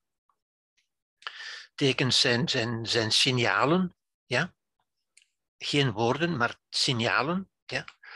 Signalen, films, eventueel films die we zien, non-verbale taal, al die, die, al die uh, informatie die geen taal is, zou je kunnen zeggen, die in, in, de, in de vorm van beelden, bijvoorbeeld iemand zijn gelaatsuitdrukking, dat heeft een invloed. Of u neemt dat waar, in ieder geval, dat spreekt tot uw onbewuste brein en u gaat daar ervaringen mee creëren. Bijvoorbeeld, ik vind dat fijn of ik vind dat niet fijn. Emotionele patronen dus. Ja? Belevingen, bijvoorbeeld angst. U kunt bijvoorbeeld angstig voelen als iemand boos naar u kijkt. Want u gaat dan denken, nou, misschien heeft hij iets tegen mij, of misschien wil hij mij ontslaan, of, of misschien wil hij scheiden, of zoiets. Ja. Gedragspatronen, emotionele patronen, maar ook gedragspatronen. Het lichaam, met andere woorden, wat mensen vaak het lichaam noemen. Ja, het lichaam is ook een beetje een, een enigmatische term, maar, maar goed, hè, wat we dus het lichaam noemen. Nu, er zijn natuurlijk wisselwerkingen tussen... Ik, ik heb het een beetje schematisch voorgesteld, alsof dat twee onafhankelijke compartimenten zijn. Dat, dat is een beetje overdreven natuurlijk. Die twee hebben wel degelijk contact met elkaar. Ja? Ik heb u ook gezegd, het bewuste brein stuurt ook beelden naar het onbewuste brein. En het onbewuste brein stuurt dan ook weer beelden terug naar het bewuste brein natuurlijk. Ja? En ook hier in de, in de uitingen zijn er natuurlijk wisselwerkingen. Ja? Maar dat is dus het basisschema wat u kunt onthouden uit het plaatje van daarnet. Ja? Het is een beetje een, een, een, ja, een, een uitgepuurde versie, een beetje een, een resume van wat ik daarnet heb gezegd uiteindelijk. Dat, is, dat verklaart ook een beetje de, de ervaring die mensen ook hebben, ik kom daar ook op terug, van die dubbele persoonlijkheid in ons. En dat is ook zo. Ja? Mensen zeggen soms, ik weet dat wel, maar het voelt niet zo. Of ik weet dat wel, dat is het bewuste brein, maar ik kan het toch niet doen. Dat is ons gedrag natuurlijk. Ja? Vele mensen hebben die ervaring van dat, dat, die, dat, dat, die gespleten persoonlijkheid. En dat is een beetje, reali- enfin, een beetje nee, dat is een, dat is een realiteit. Omdat die twee compartimenten in ons zitten. Dat is een evolutionaire realiteit waar wij moeten mee leven, waar, die wij niet kunnen, kunnen veranderen, die we niet wegkrijgen. Ja? Ik zal daar dadelijk, want ik heb gezien dat daar een vraag over gaat ook, zal daar dadelijk op, op ingaan. Goed, dus wat ik heb gezegd, maar ik, ik wil het om het heel duidelijk te maken, de virtuele realiteit van het brein, dat we zeggen onze inbeeldingswereld, onze virtuele ruimte, is onze existentiële realiteit. Waarmee ik wil zeggen, dat is de realiteit die onze existentie, ons bestaan bepaalt. Ja? Dat is, dat is waar we echt mee leven, in feite. En daarbij zijn wij intuïtief overtuigd dat wij de externe context zien. Daarmee bedoel ik, zoals ik daarnet heb gezegd, hè, mensen zeggen, ja, dat, dat, dat trauma, dat is niet voorbij. Voor mij is dat nog realiteit, zeggen de mensen. Ja? Voor mij, dat we zeggen, een existentiële realiteit. En ze denken dat het dan ook de externe context is, dat het er nog echt is. Ze, ze, ze kunnen niet, of ze weigeren te geloven, of ze... of ze kunnen moeilijk geloven dat het een ingebeelde realiteit is. Want onze inbeelding, ons, ons, ons hoogste vermogen, nogmaals, ja, heeft ten onrechte een, een beetje een... Wij doen daar een beetje minachtend over, wij doen daar een beetje smalend over, van dat is toch maar inbeelding. Ja? En natuurlijk, dat zit toch maar tussen de oren. Ja, dat zit tussen de oren. Maar tussen de oren zit het belangrijkste voor ons leven. Wij leven niet in de externe realiteit. Wij leven in de virtuele realiteit tussen onze oren, zou ik zeggen. Ja? Dat is een beetje de een Copernicaanse uh, revolutie. Ja? Terwijl we in werkelijkheid, dus we zijn intuïtief overtuigd de externe context te zien, terwijl we in werkelijkheid in de interne context van het eigen brein kijken. We kijken eigenlijk in ons brein. En ook dat vinden mensen heel moeilijk, heel lastig om, om aan te nemen. Niet omdat het moeilijk is, maar omdat het ingaat tegen onze intuïtieve overtuigingen. Ja? Dus wij leven in feite zo. Dit is nu een meisje met een, met een virtuele realiteitsbril op. U kent dat wel tegenwoordig. En het is heel merkwaardig dat we dat technologisch nu gemaakt hebben, terwijl dat eigenlijk al een realiteit is in ons brein. Ook zonder V R, zonder virtuele realiteitsbril, kijken we eigenlijk in ons brein. Heel merkwaardig.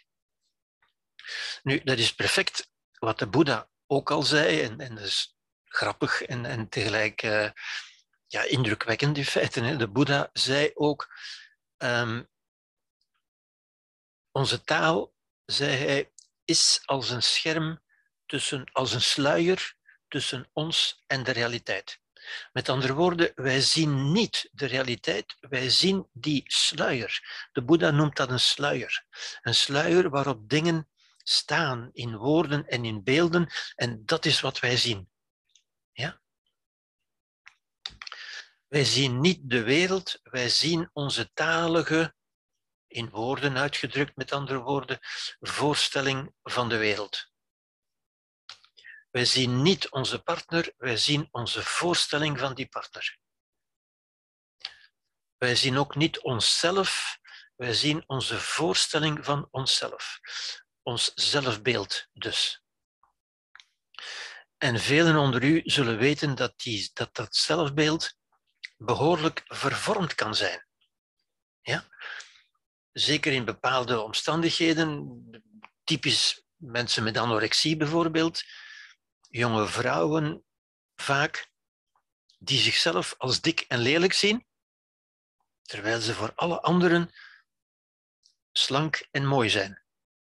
Ja, toch zijn die overtuigd dat zij de realiteit zien. Al de anderen vergissen zich. Ja? Merkwaardig hoe ons brein met ons een loopje neemt. Dat is eigenlijk dat. Hè? Die zien in hun voorstelling zien ze zichzelf als dik en lelijk. Ja? Nu, als u daar even over nadenkt, dan snapt u wel de, de, de kracht, de macht van die, van die voorstelling in feite.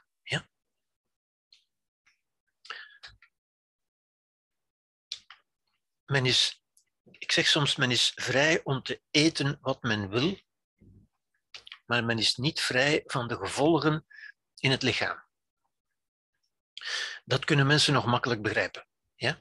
Wat u nu eet, en u bent vrij om te eten, maar u bent niet vrij van de gevolgen in uw lichaam van morgen, volgende week, volgend jaar enzovoort. Ja? Als u diabetes krijgt of obese wordt, dan is dat omdat u het resultaat van wat u zelf hebt gedaan. En u bent daarin vrij. U bent vrij om te eten wat u wil, maar u bent niet vrij van de gevolgen. Ja? Nu, dat snappen mensen wel. En men is dan ook, vele mensen zijn zorgzaam op wat ze eten, juist daarom, omdat ze de gevolgen willen in de hand houden. Ja? Maar hetzelfde geldt voor onze geest. Men is vrij om te denken en te geloven wat men wil, maar men is niet vrij van de gevolgen voor de geest. De gevolgen voor de, voor in de geest, met andere woorden, de gevolgen voor wie u bent. Of althans, wie u denkt dat u bent. Want wie u bent, is wat u denkt dat u bent. Er is niet een objectief ik, er is alleen maar dat wat u denkt dat u bent. Ja? Zoals die, die jonge meisjes die denken dat ze dik en lelijk zijn. Dat geldt eigenlijk altijd. En mensen denken dan soms, ja, maar er zijn mensen die uh, een, een vervormd zelfbeeld hebben. En dat wordt daaronder verstaan, er zijn ook mensen die geen vervormd zelfbeeld hebben. Nu, ik zou zeggen, we hebben altijd een vervormd zelfbeeld. Niemand heeft een objectief beeld van zichzelf. Niemand heeft een objectief beeld van de wereld. We hebben altijd een vervormd, een vertekend, een gekleurd beeld van de wereld, van de anderen en van onszelf. Ja? Niemand ziet de realiteit zoals ze is. Ook dat is in wezen niet zo moeilijk, maar men moet toch een beetje vertrouwd worden met die gedachte. Want intuïtief denken wij altijd dat wij toch wel zien wat er is, dat wij het toch wel weten. Ja. Goed, door de taal, door onze taal, creëert het brein, ja, ik heb u dat daarnet ook gezegd, hoe roepen we beelden op? Wel, door die woorden uit te spreken, door het woord Parijs uit te spreken, komt het beeld van Parijs in mijn brein, in mijn bewustzijn. En zelfs in uw bewustzijn. In uw bewustzijn. Als ik het woord Parijs uitspreek, komt er ook een beeld in uw bewustzijn. En dat geeft mij dus ook een macht over uw bewustzijn. Ik kan uw bewustzijn bespelen door wat ik zeg. Ja, je kan maken dat bepaalde dingen in uw bewustzijn... Ja, het brein, dus door die taal, zowel uw eigen taal als de taal van anderen, creëert het brein beelden en een interne context van imaginaire concepten, zeker over het verleden en over de toekomst. Ik denk dat over het verleden doen mensen nog wel eens moeilijk, maar u kunt toch niet ontkennen dat de toekomst zeker niet bestaat. Toch denken mensen daarover en maken ze zich daar angstig over. Is de toekomst beangstigend? Nee, maar mensen kunnen er beangstigende beelden over maken. Hè? En dan ziet u wel waar we naartoe gaan. Hè? Is het verleden beangstigend? Uh, nee, maar mensen kunnen er beangstigende beelden over maken. Is het heden? Is de samenleving nu beangstigend? Nee, maar u kunt er beangstigende beelden van maken. Die beelden kunnen u, kunnen u gesuggereerd worden door anderen, door, door wat men in de samenleving zegt bijvoorbeeld, of in de media. Ja? Maar het wordt gesuggereerd. Het zijn die beelden, het zijn die voorstellingen die u angstig maken. Niet de werkelijkheid als dusdanig. De werkelijkheid maakt u niet angstig, maakt u ook niet boos. Ja? Het zijn uw beelden. Ja? Dus dat is, zoals ik al heb gezegd, uiterst verwarrend voor het emotionele brein. Het emotionele brein dat dus beelden krijgt van zowel de buitenwereld als de binnenwereld. Ja? De, het brein dat door deze beelden geleid en misleid wordt. Ja. En dat zich als in de grot van Plato bevindt. En ik weet niet wie de grot van Plato kent, maar dat is een, een, een ongelooflijk interessant beeld dat Plato, ja, vierde eeuw voor onze tijdrekening, al bedacht heeft en waarin hij precies hetzelfde zegt. En ook dat is zo interessant en zo, zo, zo ja, bevreemdend en toch interessant eigenlijk. Hè? Dit is de grot van Plato. Uh, om het in het kort even uit te leggen, dus Plato zei dat we ons eigenlijk altijd als in een grot bevinden. Dit is de grot die onder de grond is, hè, dit is boven de grond. En wij zitten hier. Ja, wij zitten hier en wij zijn gevangen, vastgebonden, wij kunnen niet bewegen, met andere woorden. En wij zien voor ons, op die muur voor ons, hier, de projecties, de, ja, projecties, de schaduwen van de voorwerpen die hier, dat is de realiteit, hier gedragen worden door die heerschappen die we niet zien. En die voorwerpen worden door dat vuur hier, werpen die een schaduw op de wand hier. En wij zien die schaduwen. Maar wij denken dat wij de realiteit zien. Ja? En wij hebben geen mogelijkheid om uit te maken of dat nu de realiteit is of niet. En dat is wat Plato eigenlijk zei. Ja? Wij zien altijd, dat is dus ook wat de Boeddha zei natuurlijk, wij zien altijd projecties van de realiteit, afschaduwingen, afbeeldingen van de realiteit. Ja? En wij voeren daar, ik heb het daar straks gezegd, mensen houden daar ook aan vast, vechten daarvoor, strijden daarvoor. Want dat is de realiteit. Ja? En Plato zei ook, als er toevallig eens iemand zou kunnen ontsnappen en de echte realiteit zou zien, wat zou er dan gebeuren als die zou terugkomen en zeggen dat al deze mensen hier zich vergissen? Wel, zegt Plato, ze zouden dat gewoon niet aanvaarden. Ze zouden die man op zijn minst gevangen zetten en misschien wel doodmaken. Goed, dus dat is, dat is Plato, die eigenlijk dus hetzelfde zegt. Ja. U ziet dus dat vele grote geesten hetzelfde hebben gezegd van, van wat we hier zeggen. Dit is de cognitieve opvatting van de mens. Ja. Goed. Um, om eventjes te zeggen of aan te tonen, en daarmee ga ik dan eindigen, dat ons brein, hoe feilbaar ons brein is, hoe ons brein ons vaak een loopje met ons neemt, vooral door doemscenario's te bedenken.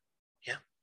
En dit is een beetje een illustratie daarvan, geen bewijs hoor, maar een illustratie.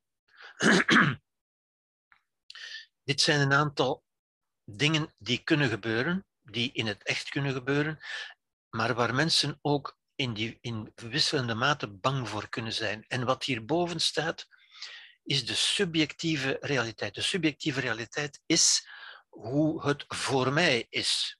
Hoe het voor mij aanvoelt, zeggen de mensen soms ook. Ja? Mijn perceptie voor mij. Ja? Doemscenario's, heel vaak.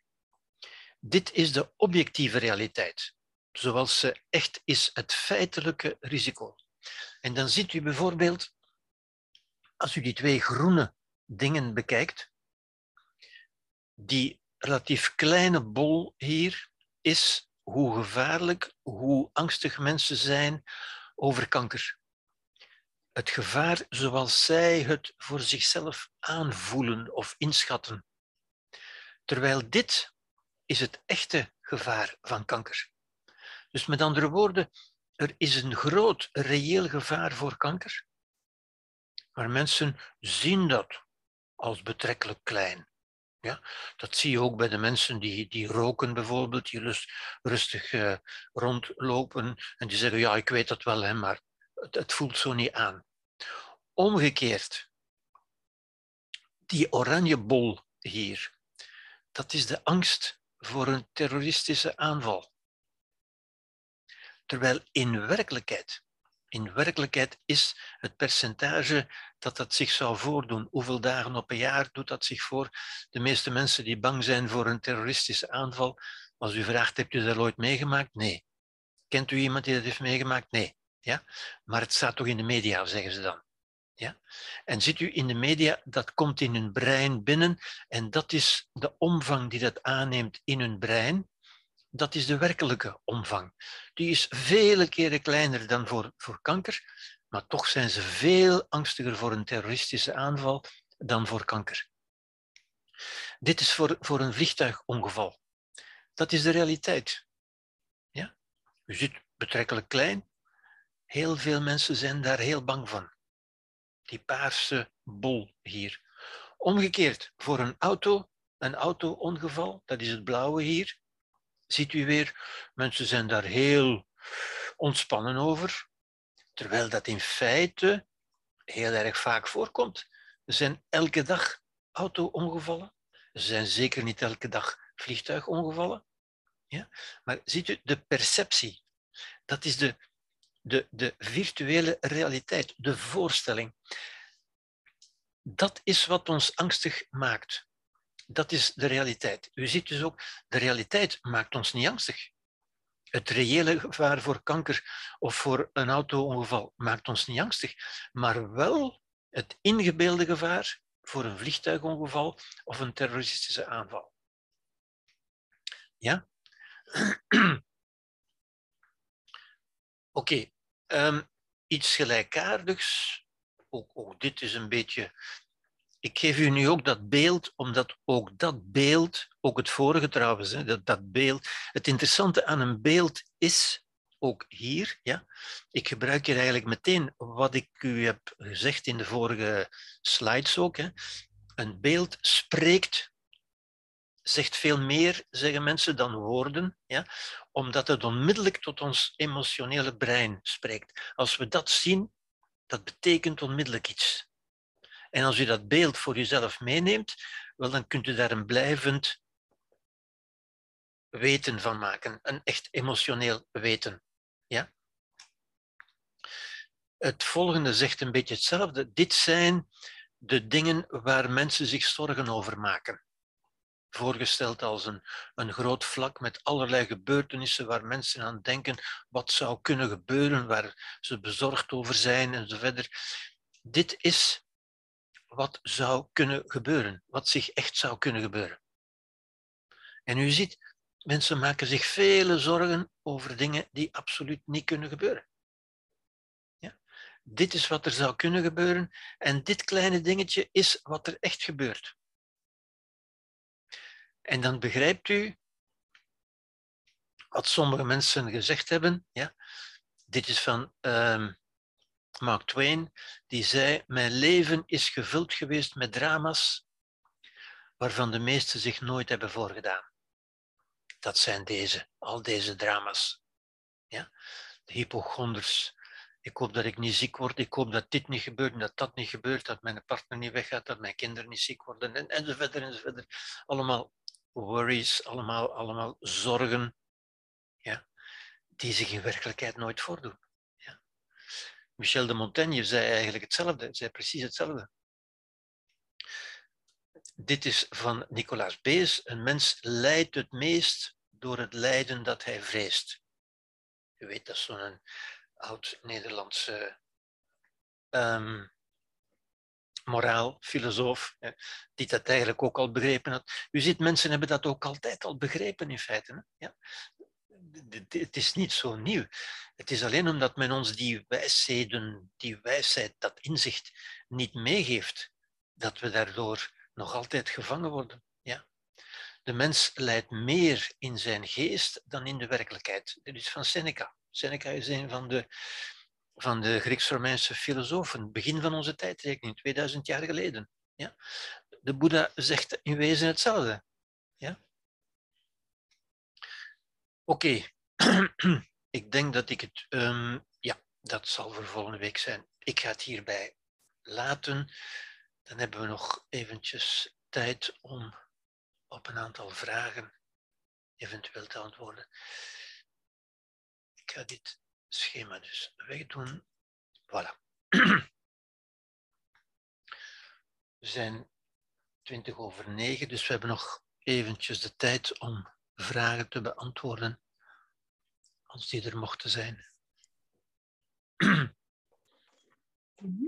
Er zijn dus uh, interessante vragen gesteld in de chat, maar we geven graag de gelegenheid aan jullie zelf om ze ook uh, in de groep aan ja. te brengen. Als u en gewoon ik, uw uh, hand opsteekt. Edith ja, heeft haar hand op. Edith zie ik al. Ja. ja. Dan moet u wel uw microfoontje aanzetten. Ja. Um, Herbert, um, dus wanneer u het uh, volledig stramien uitlegt, zal men eigenlijk denken van dus de bovenste laag, dat dat eigenlijk een collectief gegeven is, nee, dat mensen nee. zich voorstellen, want we maken allemaal in feite die voorstellingen van zorgen, van angst. Ja, ja, ja, maar iedereen maakt zijn eigen voorstellingen. Hè? Wij hebben allemaal een cortex, dat wel. Dus de hardware ja. is bij ons allemaal gelijk. Ja, maar wat we ermee doen, iedereen doet daar iets anders mee. Dus je kunt daarmee beangstigende voorstellingen maken of geruststellende voorstellingen. Zeker. Maar ik bedoel, de meeste mensen hebben toch uh, zorgen en angsten. Allee, dus uh, uh, op, op honderd mensen uh, zijn er toch een groot percentage. Moesten we een sondage doen bijvoorbeeld, dan we toch merken dat, omdat we juist de toekomst niet kennen, dat we ons zorgen maken. En zeker in landen dan, omdat er oorlog is. Natuurlijk kunnen we zeggen, we gaan onze gedachten transformeren naar het positieve.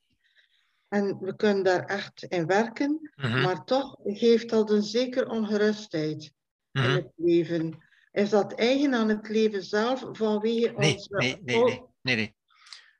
Nee. Zou dat toch niet komen van ons oude brein dan, die, die in feite uh, dus die angst al wel engendreert naar en uh, dus terug naar de neocortex? Ja, ja, ja. Dus je moet zeggen, wat, wat je daarnet zei is niet helemaal juist. Er is niets dat ons angst geeft of dat ons ongerustheid geeft. De buitenwereld geeft ons niets. Het is wat wij ermee doen. Het is onze activiteit. De buitenwereld beangstigt ons niet. Wij kunnen ons beangstigen. Stel dat er nu in uw kamer daar plots een echte tijger zou binnenkomen. Dan zou u angstig zijn. Maar die tijger geeft u geen angst. Die tijger is niet bezig met de emoties van mensen. Hè? Die tijger die is er gewoon. Jij reageert erop. Jij maakt angst. Het is jouw brein dat angst maakt op dat moment. De buitenwereld geeft u niets. En dat is ook zo'n ja, zo zo zo'n cliché dat mensen dat zeggen, van dat maakt mij zus of zo, dat maakt mij kwaad, dat maakt mij angstig, of dat geeft mij angst, of dat geeft mij stress. En dat is, dat, daarmee hypnotiseren we ons voortdurend, telkens we dat zinnetje herhalen, bevestigen we dat denkpatroon dat onze emoties afhankelijk zijn van de buitenwereld. Terwijl ik juist probeer te benadrukken, onze emoties komen uit ons. De buitenwereld geeft ons geen enkele emotie. De buitenwereld is neutraal. Die is, punt. Het, is, het zijn wij die er iets mee doen. Ja? Begrijp je, Edith? Wel, uh, ja en nee. Uh, ik ja denk en nee. Aan, ja, ik denk aan het fenomeen van dat jongetje nu. Ja. Dus uh, hetgeen gebeurt, creëert dat bij de mama een groot verdriet. Het nee, is op basis nee. van het feit dat, dat het verdriet gecreëerd wordt. Nee, nee, nee. Zij creëert verdriet over dat gebeuren. Okay. Kijk, als dat, kind, als dat kind dat zou creëren, dan zou iedereen verdrietig moeten zijn. Juist, ja. En dat is niet zo. Ja. Bovendien is het ook heel merkwaardig. Ik heb er ook over nagedacht. Maar het is een merkwaardig feit, hè? Over dat kind spreekt nu iedereen. Mm. Maar er zijn elke dag duizenden kinderen. Klopt. Waarom geeft dat ons dan geen verdriet? Omdat dat ons geen verdriet geeft. Omdat wij er geen verdriet om maken. Omdat wij er onverschillig tegenover zijn. Maar als het mijn kind is, dan maak ik daar veel verdriet over. Mm. Okay. Maar ik, ik weet, dat is, dat is explosieve manier van het te zeggen, zou ik zeggen. Nee, ik, ik zou dat natuurlijk tegen die moeder zo niet, zo niet zeggen, want dan gaat hij uh, alle kleuren krijgen of zoiets. Maar, ja. Want die zijn er van wij allemaal. En dat is ons oude brein weer. Hè? Ons oude brein is overtuigd dat wat ik voel van de buitenwereld komt. En in de natuur is dat ook zo. Als een dier angstig voelt, dan mag dat dier ervan uitgaan dat het, van de buiten, dat het iets met de buitenwereld te maken heeft. Maar bij de mens niet.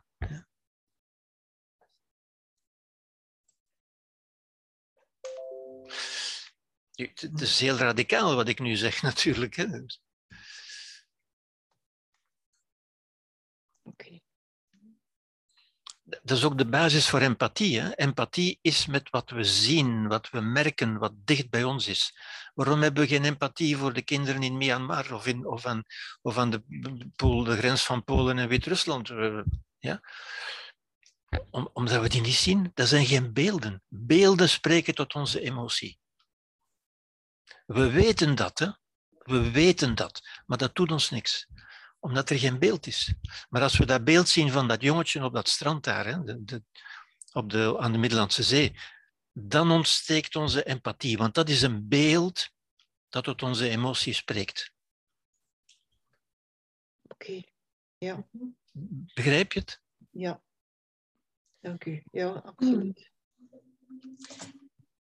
Aansluitend daarbij is misschien de vraag van Hilde wel interessant. En ik weet niet of Hilde die vraag zelf wil stellen. Ja. Omdat uh, we komen toch vanuit dat oude, oude brein. dat uh, zoogdierenbrein dat we allemaal in ons hebben. Dus als we geleerd hebben van op die manier trauma's in ons op te nemen, uh, die bepaalde patronen installeren vanuit die overlevingsmodus, hoe past dat dan in dit verhaal, stelde zij. Als we het zo aangeleerd hebben als kind, omdat ons oude brein zo opgespeeld heeft, hè, of, of zo ons gelijk yeah. heeft, zo versta ik het, uh, en anders moet Hilde zelf maar even tussenkomen, um, hoe kan ik daar dan met de prefrontale cortex beter mee omgaan, om mij niet te laten leiden door wat zogezegd een oud patroon is dat in mij geïnstalleerd mm-hmm. is? Ja. Ik zou zeggen, door dezelfde manier dat we omgaan met het feit dat we ontdekken dat Sinterklaas niet bestaat. Hè? Door op een bepaald moment ons eigen gedrag te zien, te beseffen dat dat geen zin meer heeft, dat het misschien absurd is zelfs. En van te besluiten, ik geloof het gewoon niet meer. Hè? Gedachten kunnen we niet vermijden. Hè? Niemand kan beletteren dat hij aan Sinterklaas denkt. Ja. Maar de meeste volwassenen geloven het niet meer. En als ze eraan denken, dan, dan, dan glimlachen ze. Ja. Dan glimlach je, want dan, zeg, dan denk je bij jezelf, ja, dat is iets waar ik ooit in geloofd heb, maar waar ik nu niet meer in geloof. Gedachten op zich hebben geen, hebben geen, geen macht, hè. Ze zijn geen bevel, doen ook niets. Hè. Zijn, zijn beelden. Ik weet niet of dat, uh, Hilde, of dat een antwoord is op je vraag.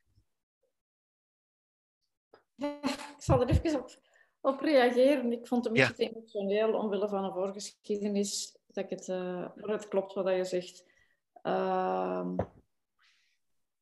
ja, ik ga de achtergrond van de vraag niet helemaal uitleggen. Ik denk ook niet dat dat zin heeft, maar het mm-hmm. klopt. Klopt wat je zegt, ik ben er momenteel ook wel mee bezig. En, maar het is niet zo gemakkelijk om dat te doen. Je moet er wel een beetje Allee. aandacht aan geven, bewust voor zijn. Ja, dat is waar. Dat, is waar. Ja, dat, klopt. dat klopt, maar het klopt wat je zegt. Dus bedankt Mia om het, om het even uh, ook aan te halen. Ja, dat is waar. En, en mijn ja. bedoeling juist van, van dat schema van de mens zo doorzichtig voor te stellen eigenlijk, is van u daarin te helpen, van dat te, te vergemakkelijken, van te zien. Ja. Dat je geleid wordt door je verbeelding, maar door ook je bewustzijn, dat we zeggen, denken over je denken. Kan ik dat niet anders bedenken? Kan ik daar niet anders over denken? Kan ik er niet anders tegenover staan? En dan creëert u een nieuw emotioneel patroon en een nieuw gedragspatroon. Nee, klopt. Het is niet altijd gemakkelijk, maar goed.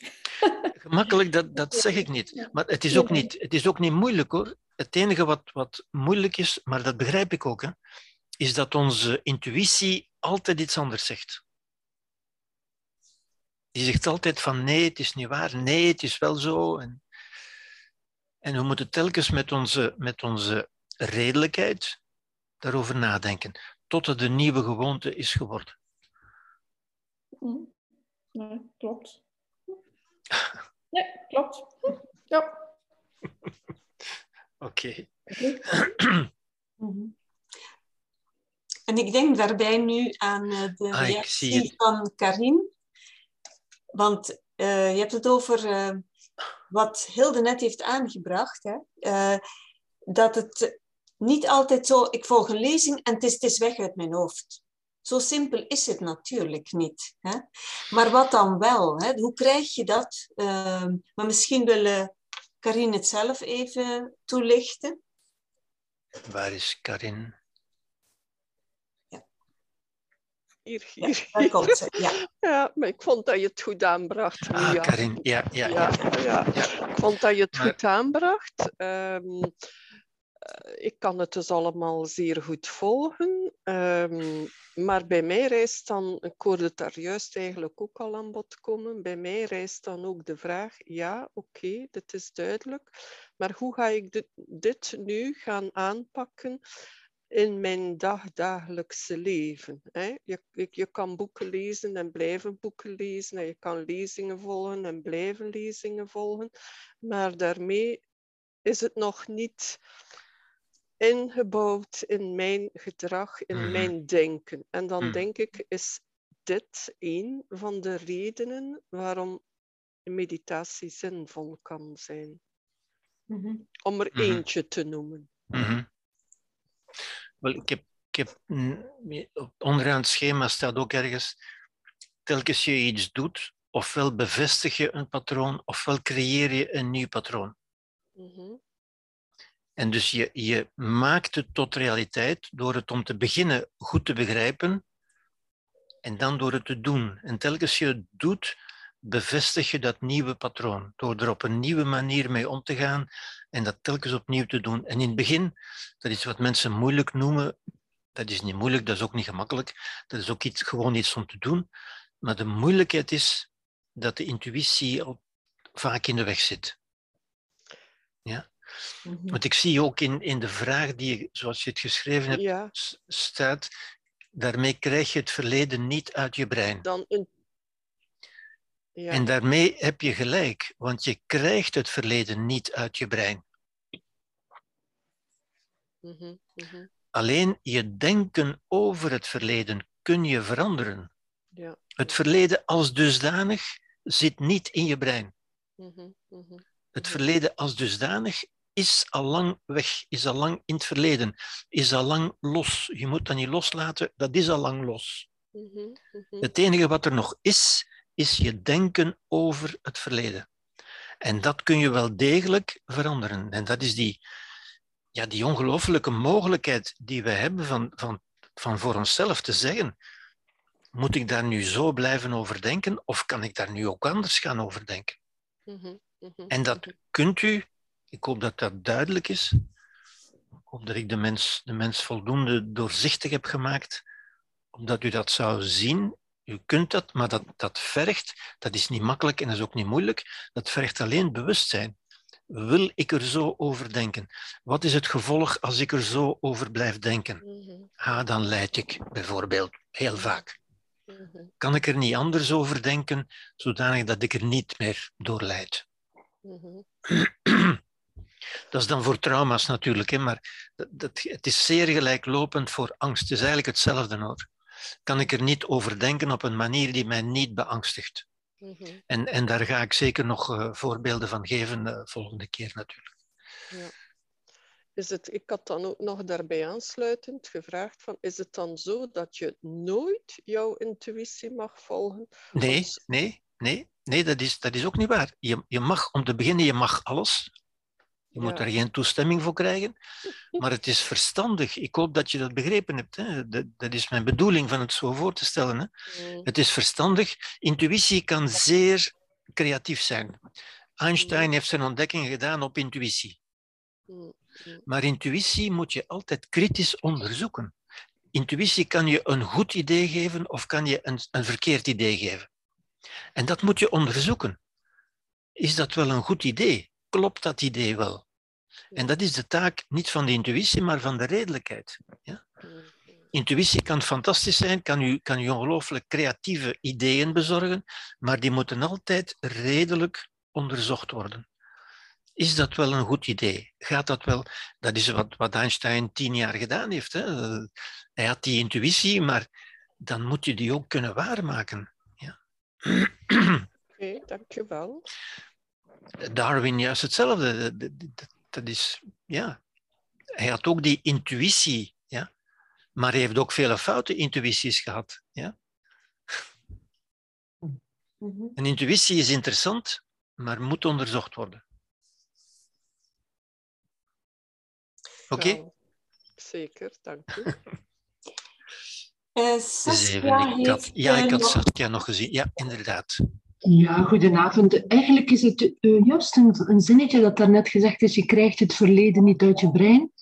Um, dat is er op zich niet. Uh, maar het is toch niet het verleden. Het, het verleden aan zich ge, bestaat niet meer. Het is verhaal over ja. het verleden toch. Ja. Hè? Want, want daarnet werd gezegd, je krijgt het verleden niet uit je brein. uh, wel je denken over je brein, kan je, ja. over het verleden kan je veranderen, maar het verleden aan zich is, is verdwenen. Het bestaat niet meer. Ja. Het is enkel ja. het verhaal die toen opgeslagen is, ja. die je nu kan veranderen. Juist. Juist. Ja, want Juist. het, het, het lijkt alsof dat, uh, dat je het, het, het, uh, het verleden uit het brein kon uh, ja. Ja, ja, ja, ja. wegsoeperen. Nee, het, het, het, het is het verhaal over het ja, verleden. Absoluut, okay. absoluut. Ja, helemaal okay. juist. Dank je wel. Dank je wel. Okay. Je krijgt het verleden niet uit je brein, nee. omdat het nooit in je brein geweest is. Geweest is, ja, voilà. Dus voilà, ja, dat is het, uh, het correcte antwoord. Ja, het, het heeft enige er wat in je brein is, is een verhaal, verhaal. over het verleden. Ja, het natuurlijk. denken over ja, de ja. interpretatie. Ja, de voorstelling, het denken. Ja, ja. ja. Helemaal mee eens, dank je ja. wel. Ja. Okay. En gelukkig maar, want die kun je, dat kun je veranderen. Ja, ja precies. Het verleden ja. zelf kun je niet veranderen. De, de, ja. de feitelijkheid kun je niet veranderen, maar wel je denken erover. Ja. Je kan een update maken eigenlijk. Absoluut, ja. ja. Je kunt, je kunt een beter verhaal voortaan gaan vertellen. Ja. Ja. Een nieuwe downloading doen eigenlijk. Ja, hè? ja. ja, ja. ja. ja. Oké, okay, dankjewel. Zijn er nog ideeën of vragen? Heeft er nog iemand een vraag nu? Dina? Uh, Dina? Ja. Ja, een vraag die misschien banaal kan lijken, maar dus in jouw eerste schema uh, over de ex het externe trauma en dan het uh, inwendige trauma, um, moet, moet eigenlijk het... de externe trauma of de prikkel, moet die altijd eerst via het oude brein uh, passeren voordat het naar het nieuwe brein gaat? Of kan het ook direct? Daarna de, eigenlijk met uw verkorte versie, daar denk ik al een beetje antwoord op gegeven, omdat je via taal, denk ik dat we direct uh, naar, naar het nieuwe brein kunnen gaan. Zie ik het juist of zie ik het fout ergens? Ja, ik, ik denk wat... Um... Als het langs het oude brein gaat, wat langs het oerbrein gaat, dat is wat echt moeilijk en lastig voelt. Ja? Wat niet langs het oerbrein gaat, wat, gewoon, wat alleen maar via taal, dat wordt niet als zo lastig gevoeld. Dat zijn dingen die we vervelend vinden, maar dat voelt niet zo, niet zo, uh, niet zo traumatiserend aan. Dat is nooit zo, zo diepgaand. Want dingen die, die gezegd worden, daar kun je ook makkelijk, als iemand zegt een twee en twee is vijf, dan bent u niet getraumatiseerd, denk ik. Hè? En gaat dat, geldt dat dan ook voor het omgekeerde, omgekeerde emotie, de heel vrolijke emotie bij wijze van spreken? Hè? Want we hebben het nu over, allez, we hebben in het kader van angst, hè? Niet ja. wel dat we, ja. hè, maar... Dan denk ik ook dat uh, uh, de heel vrolijke emotie, dat die ook dan eerst via de emotie gaat voordat het uh, naar het nieuwe gaat. Zeker, zeker, zeker. Ja. Maar daar maken we zelden een probleem van. Hè? Ja. Ja, maar het zou wel kunnen zijn dat we juist door het zo te bekijken, allee, uh, in, uh, in een, op een manische manier omgaan, ermee omgaan. Hè? Dat... dat... Denk ik niet. Je, je gaat er dan op een gedifferentieerde manier om. Je, je, je bepaalt zelf wanneer je emoties hun vrije gang mogen gaan, zou ik zeggen. Ja? Namelijk als je parlementaire toestemming hebt gekregen. Ja.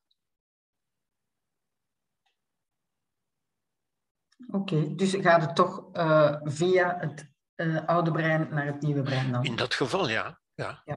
Ja, ja, ja, ja, ja. Dank u, Gerbert. Alsjeblieft. Zijn er nog... Er is nog een vraag van Hans uit Nederland. Ik weet niet ah. of hij die zelf wilt stellen. Is Hans hier? Tja. Ah, ja. Komt hij. Ja, Hans. Goedenavond uh, allemaal, Gerbert ook. Uh, ja, ik, die, die vraag had ik al uh, lang... uitstaan. En dat is in feite of je door de, de, de ratio, de, de reden, in feite dan die gevoelens en de emoties en uiteindelijk ook het eventuele lijden uh, uh, dan eigenlijk verkort of decimeert of, of, of verandert zelf. Of je het lijden verkort. Ja, door, door, door, dus door de ratio, de reden. Natuurlijk, uh, ja. natuurlijk, natuurlijk, natuurlijk. Als je begrijpt dat je het lijden zelf creëert uiteindelijk. Niets mm. doet je lijden. Hè? Mm. Maar ook angst is natuurlijk is een, is een lijden, is een onwelzijn. Ja. Alle onwelzijn is lijden. Hè?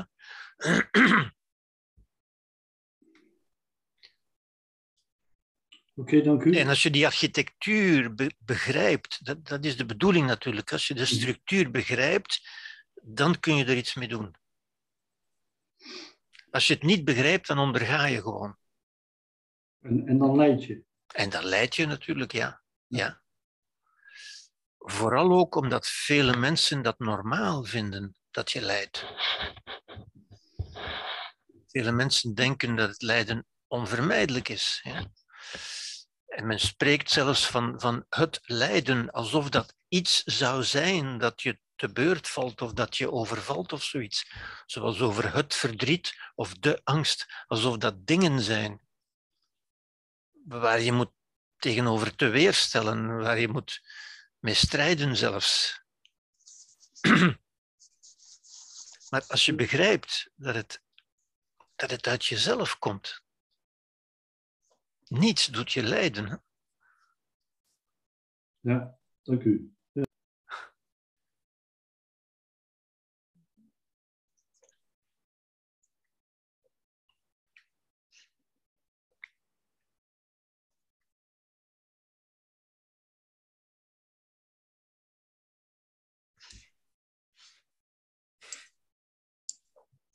Ja, Chris. Ja, goedenavond. Uh, ik, ik ben het natuurlijk eens met de stelling niets doet je lijden. Uh, maar als het dan gaat over de tijger die in, plots in de kamer staat, dan is het wel door het verschijnen van die tijger dat de angst in mij ontstaat. Hè? Ja. En dan zou je, als je dat in het Nederlands dan vertaalt, zou je kunnen zeggen, de tijger doet mij lijden. Dus als dat... dat... Ja, ik... Ik begrijp wat je bedoelt, maar toch is dat slordig gedacht, zou ik zeggen. Maar in, in ja. wat je in het Nederlands noemt, uh, dat, dat is het snelle denken, zou je zeggen. Ja. Ja. Inderdaad, inderdaad. Hè. Het snelle denken zegt, emotioneel voelt het zo aan, ja. alsof dat in de buitenwereld je doet lijden. Ja. Dat is hoe het aanvoelt. Ja. Ja? Ja. Maar redelijkerwijze kun je begrijpen. Een tijger kan mij niet doen lijden. Een tijger gaat daar niet over. Dat, dat, dat, is, dat is onzin eigenlijk. Ja. Ja. Dus, dus moet ik in mezelf kijken. Ik creëer lijden in mezelf. Ja? Wat soms terecht kan zijn. Hè? Angst is, is, is geen verkeerde emotie. Hè? Als er nee. nu echt een tijger zou zijn... Ja. Dan zou je angst zeer wel gekomen zijn. Hè? Ja. Ja. Ja. Want je zou levensreddend zijn. Ja. Maar ja, ja. Ook, ook dat is de redelijkheid. Hè? Als, als je denkt, oei, ik ben, ik ben bang, dan kun je zeggen, dat is wat je voelt. Dan kun je zeggen, ja, maar is er een redelijk iets waarvoor ik bang zou moeten zijn? Is er een roofdier in de kamer? Is er een ja. vijand in de kamer? Is ja. er een terrorist in de kamer? Ja. Ja. Ja. Dat is de redelijkheid juist. Hè? De mm-hmm. emotie zegt altijd, dat komt, dat komt van die ander, dat is door die ander. Enfin, die, die zegt dat niet, maar dat voelt zo aan. Ja? Ja, ja. Ja, want die ander die... maakt mij bang of die geeft mij stress, mijn baas geeft mij stress. Ja. Want in dat verband, de voorlaatste dia waar het ging over het risico op, op, op ziek worden of, uh, en hoe dat we daarover denken, viel mij natuurlijk wel op dat het, als het gaat over onszelf... Dan denken we, ah, die kans is klein, ah, ik ga wel geen auto-ongeluk. Dus dat is ook een beetje de, de kop-in-zand-theorie. Uh, de de aanval, aanval van buitenuit, ja, dat, dat, dat lijkt dan een groot risico, want aan het andere kan ik eventueel zelfs iets doen. Hè. Ik kan wat meer openbaar vervoer, ik kan wat meer bewegen, ik kan wat gezonder eten. Maar zo, ik, dat zag ik daar ook als betekenis naast. Ja, ja, ja. Nu, er zijn verschillende, men noemt dat, men noemt dat cognitieve biases in ons, in ons brein. Ons, ons brein is natuurlijk niet, ook niet neutraal. Hè. Dit, dit is gericht op overleving en wij zien veel meer en veel gemakkelijker en veel sneller wat niet goed gaat ja. dan wat wel goed gaat. Hè. Wat wel goed gaat, dat, dat zien we vaak niet eens. Hè. Mm-hmm. ja. Ja. Ik zou nog even willen aansluiten bij wat Chris net zei, toen hij sprak over de tijger in de kamer. Maar Marie-Roos stelde hier een vraag. We leven allemaal met de realiteit van een virus. Ja. Meetbaar, tastbaar, zichtbaar. En, uh, maar wat wij daarmee doen, hoeveel lijden we daarmee creëren, dat is weer ons virtuele beeld. Hoe ga je daar dan mee om? Want dat is toch in jouw woonkamer, in jouw omgeving. Dat virus is aanwezig. Denk je? Ja. Mm-hmm. Want je ziet het niet. Nee. Ook, ook dat is je verhaal, hè? Ja. Maar je ziet wel dat mensen ziek worden. Mensen sterven. Mensen infecteren blijkbaar in een gezin elkaar. Maar het is, de vraag is hier van, is het het virus dat mij beangstigt? Of is het mijn angst voordat ik uh, ziek word? Denk ik dat daar de vraag in zit. Hoe ga je daarmee om, hè? Dat is je verhaal, hè? Dat is je verhaal, hè? Want je bent niet ziek. Je, je ziet geen ziekte, hè? Je ziet geen virus. Maar je denkt dat er virus is, waardoor je denkt dat je ziek kunt worden. En, en daar zeg je van, oh nee, dat wil ik niet. En dat is de angst. Mm-hmm. Ja? En hier is het toch van belang om voldoende angst, tussen haakjes, bezorgd te zijn, om, je, om de goede voornemens, de goede uh, voorzorgsmaatregelen te treffen natuurlijk. Ja, ik, ik denk dat het van belang is om daar redelijk in te zijn, juist. Je, je hebt daar geen emotie bij nodig, ja? Maar redelijkheid.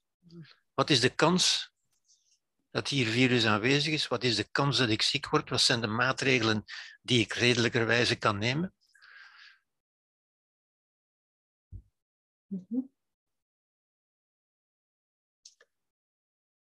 En dat is redelijkheid. Redelijkheid is voorzichtigheid, is geen angst. Hè? Dat is een verschil. Daar ga ik volgende week op ingaan, hoor. Vele mensen denken ook, en dat wordt ons ook gezegd, dat, dat wordt allemaal angst genoemd, maar dat is niet waar. Voorzichtigheid is geen angst. Voorzichtigheid is redelijkheid. Angst is een emotie. Voorzichtigheid is redelijkheid. Dat is nadenken over de concrete gevaren en de concrete maatregelen die je kunt nemen. Ik denk dat Marie-Roos nog een vraag bij wou stellen. En dan Edith. En dan Saskia nog eens. Marie-Roos. Ah, ja. Ja. Dan moet je wel je microfoontje aanzetten. Ja, op een van die voorstellingen die u gaf over dingen die, gevaarlijk, die, die gevaarlijker zijn dan andere, bijvoorbeeld een aanval, daar is veel minder kans dat het gebeurt, terwijl kanker, dat is dan een, een veel grotere kans. Maar mijn vraag is dus, uh, eigenlijk kan je ook dat verminderen door een openheid te laten. Want je kan ook, men kan nu zeggen, voilà, je hebt die ziekte, je hebt dat. Maar op dat moment ben je wel geschokt. Maar je kan dat dan, dan toch ook in je brein verminderen. Anders raak je daar niet door. Ja. Ja. Ja. De, daar ga ik volgende week op komen natuurlijk. Hè? Ja, ja, ja. Ja, want dat is toch iets... Ik vind dat wel heel belangrijk. Mm-hmm. Nu, ik heb daar al, ik heb eigenlijk de instrumenten al aangereikt natuurlijk. Hè. Mm. Er is het, er is het reële gevaar, maar er is ook het ingebeelde gevaar. Hè. Ja. Ja. Ja. En het ingebeelde gevaar, dat, dat is ook al de, van de toekomst. Hè. Ja, ja, de cirkel op zich uh, leek mij nogal gevaarlijk, terwijl ik eigenlijk altijd probeer van dat ver uit mijn gezichtsveld te houden. Ja. Dat is het kleine. Zonder dat te negeren, maar toch te verkleinen. zodanig dat ah, zo, ja, ja, ja, ja, ja, ja, ja, ja. Uh, ja, ja, de cirkel in jezelf, die kun je verkleinen natuurlijk. Die kun je verkleinen, toch? Hè? Zeker, zeker, ja, ja, zeker. Oh. Vooral als je weet dat die objectief eigenlijk ook klein is. Oh. Ja, objectief, ja. Ja. Spannend te zien. Ja, oké. Okay. Mm-hmm. Mm-hmm.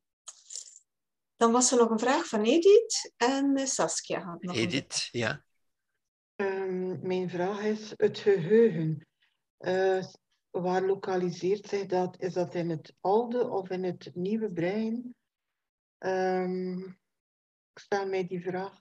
Het geheugen zit een beetje overal. Hè? Het geheugen is, is, is, is diffuus, is niet op één plaats. Er is wel de hippocampus bijvoorbeeld, maar die regelt de toegang tot het geheugen. Maar het geheugen zelf zit in, in circuits, zit niet in, in lokalisaties. En wat bedoelt u met circuits dan? Um, neuronen die met elkaar in contact staan en die op die manier een, een keten vormen van, van neuronen. Het zit niet in bepaalde neuronen, het zit in ketens. In het circuit noemt men dat, ja. Ja. Begrijp je? Ja, u zegt overal, maar ik dacht dat dat toch uh, dus in de hersenmaterie zat eigenlijk. Uh... Ja, maar wat is de hersenmaterie? Hè? Het zit vooral in de, in de circuits, in, in, de, ja, in, in de connecties tussen, tussen neuronen eigenlijk.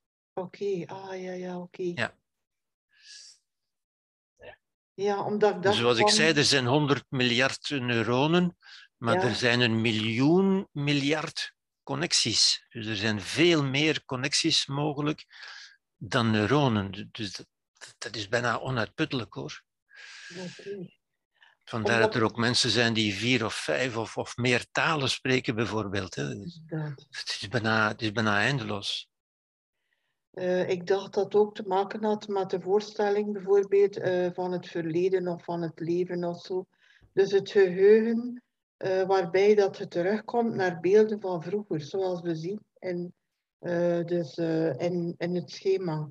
Ja. Ik dacht, dacht dan ook aan dieren bijvoorbeeld. Als een dier naar een, een dierenarts gaat, of tenminste onder begeleiding, van het ogenblik dat hij de tweede maal terug die witte jas ziet, dus dat is dan ook een vorm van een geheugen dat er... Absoluut, absoluut, absoluut. Ja, ja, ja, ja. Ja. En dat dier is in zekere zin ook getraumatiseerd, zou je kunnen zeggen. Hè? Dus, ja. Oké. Okay. En die zal ook doen wat mensen doen die getraumatiseerd zijn, in eerste instantie. Dat wil zeggen, die plaats en die omgeving vermijden. Ja. Ja. Dat is de meest, meest intuïtieve reactie. Want ik zal die vermijden, want ik word, ik word daar bang, zeggen de mensen. Nu, dat dier wordt natuurlijk ook bang. Maar dat dier heeft geen andere mogelijkheid. Dat dier kan dat niet zelf managen natuurlijk. Hè? Ja, oké. Okay. Maar het is zeer vergelijkbaar. Ons, ons oude brein, ons oerbrein, is als een dier eigenlijk. Hè? Hmm. Goed. Okay, maar daar kom ik, uh, kom ik volgende week ook op terug, hoor. Ja. En ook dank u voor die connectie. Ik, had dan, ik, uh, en ik wist niet waar ik het moest plaatsen wat het geheugen betreft. Maar ik heb dan nog een bijkomende vraag van... Uh, dus uh, de Boeddha, ik heb nog gelezen in Tibetaans boeddhisme, omdat u zegt, het hart, ja, waar zit het hart? Maar eigenlijk, het, het gaat om de liefde. En dat de liefde ook vanuit de, dus de gedachten, de neocortex... Uh, dus dat stond daarin vermeld. Klopt dit of, of is mijn formulering niet juist? Je hebt daar iets aangehaald van, ja, het is het hart dat telt en u was daar niet volledig mee akkoord. Maar eigenlijk het hart is eigenlijk het symbool van, van de liefde die ook de ja. geest uh, ja. zit. Als u het als een symbool ziet, dan ben ik het ermee eens natuurlijk, ja. Oké. Okay. Het gaat niet over het anatomische hart, hè? Nee, absoluut niet. Oké. Okay. Oké, okay, ja. Liefde is ook het brein natuurlijk, is wat we doen met ons brein. Hè. Ja. En dan ja. zou ik terug naar het dier gaan. Uh, de genegenheid die het dier geeft voor, voor uh, dus uh, voor zijn baasje. Is dat dan ook een, het oude brein? Want eigenlijk het, de neocortex... Ah, ja. Ah, ja. Ja, ah, ja, natuurlijk, ja, natuurlijk. Ja, ja, goed. Nu, die genegenheid, uh, dat, is een, dat is een menselijk begrip, genegenheid natuurlijk. Hè. Dat dier zegt eigenlijk alleen maar van dit is oké, okay, doe dat nog maar. Ah, oké. Okay. Dus geen sprake van genegenheid? Genegenheid is een menselijke term. Oké. Okay. Dat, dat is een menselijk begrip. Hè. Bij een dier kun je dat, kun je dat niet, niet gebruiken, denk ik. Oké. Okay.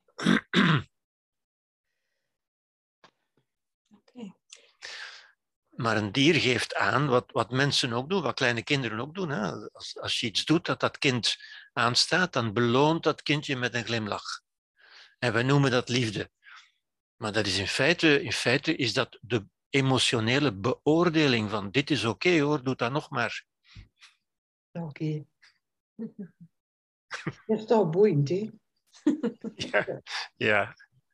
Oké. Okay. Uh, Saskia, ik zie jou knikken trouwens. Het sluitstuk is voor Saskia. Ja. Je microfoontje, Saskia. Microfoontje. Inderdaad, ja.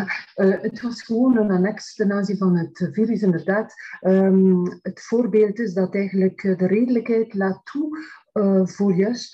Het is eigenlijk een bewijs dat redelijkheid nodig is en zinvol is om op een intelligente... Uh, laat ons zeggen, vigilante manier uh, met levensbehoud te kunnen werken als hulpverlener in de unit zelf. Als je de mensen beluistert, ik, heb er ook, ik sta er ook op de unit, ik, ik, anders kan je er niet werken, anders als je geen redelijkheid, maar ook tegelijkertijd uh, includeert dat voorzichtigheid, uh, ja. Wikken en wegen, wat is hier te doen, anders kan geen enkele hulpverlener daar werken, ja, in het midden waar. Van de unit. En onredelijkheid uh, bewerkstelligt de meest vreemde denkconclusies die dan tot angst en paniek leiden bij de populaties en die dan tot paniek voor uh, vaccinaties en zo leiden. En dan, de mensen zeggen dan zelf, als ik ernaar vraag, ja, het is, het, het is onredelijk, ik weet het, maar, maar toch. En dan schudden ze en beven ze. En ja, dan, dan zitten ze in dat onredelijke patroon vast, maar ze, ja. ze, ze hebben daar niet zozeer de motivatie om ja. dat dan los te laten, hoor. Dus ja. dat is een heel delicate kwestie. Ja, ja, ja, ja, dat is, dat is zo. Dat is zo. Ja. Dat is zo. En dat is natuurlijk omdat dat zo voelt. Hè? Zoals mensen ook zeggen, ik heb het er net ook gezegd, hè, die, die zeggen, ja, maar dat verleden, dat, dat is niet weg. Ik voel dat dat nog reëel is. Voor mij is dat er nog. Voor mij. Ja. Ja. En dat, ja, wat, wat is er nog? Het verleden is er natuurlijk niet meer. Wat is er nog? Het virtuele verleden. Ja. Maar dat voelt heel echt aan, natuurlijk. Ja. En velen krampen zich daar enorm aan vast, alsof ja. dat er iets... Uh, ja, die, die intuïtie is een sterke, dat is heel sterk in ons. Uh, en ja. we moeten daar echt actief in denken, ja. Ja, dat geeft ook de suggestie van, van echtheid, hè? Van, van authenticiteit en van diep zijn en zo. Diepzinnigheid. Al die, al die woorden die, die positief klinken. Ja. Ja. Ja. Bedankt. bedankt. Oké. Oké, ja. Uh, Dina nog? Ja. Ja, nog in aansluiting met, met wat Chris zei over die tijger die dan is in de kamer. Hè. En um, was ik ook aan het denken, en in aansluiting met ook andere lezingen waarin dat je duidelijk ook zegt, Gerbert, dat um, lijden een doel heeft. Hè. Um, denk ik dat dus die angst voor die tijger, dat dat ook een, inderdaad het doel heeft, hè, voor de overleving. Absoluut, absoluut. En waar ik eigenlijk, en je zegt nu gaat het eigenlijk meer om redelijkheid dan om angst. Maar ik denk dan, ja, dat heeft allicht ook te maken met de evolutie, waardoor dat wij nu veel minder angst moeten hebben ja. voor die dingen. Ja, en dus zeker. Nu is er altijd wel veel meer angst voor de, de zelfgecreëerde angst, of de ingebeelde angst. Maar, en dat we inderdaad dan nu meer op die redelijkheid moeten beroep doen. Maar ja. Er is toch echt een evolutie van die angst die op zich, die we nu veel minder nodig hebben. Dus angst als doel is er veel minder. Ja. Um, en vandaar dat we dan die redelijkheid meer nodig hebben. Maar ik wil vooral die evolutie benadrukken van angst. Dat is ook zo, ja. ja. Daarom heb ik ook de evolutie erbij genomen natuurlijk, hè.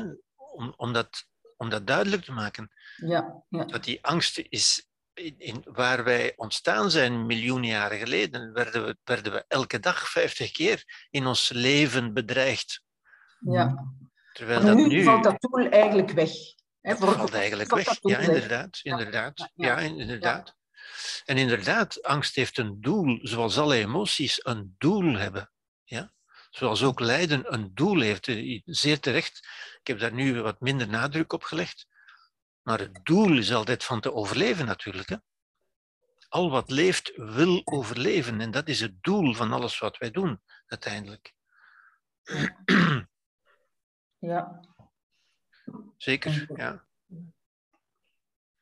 Ja, ik zie betrekkelijk weinig tijgers, moet ik zeggen. En toch zie ik veel mensen die angstig zijn.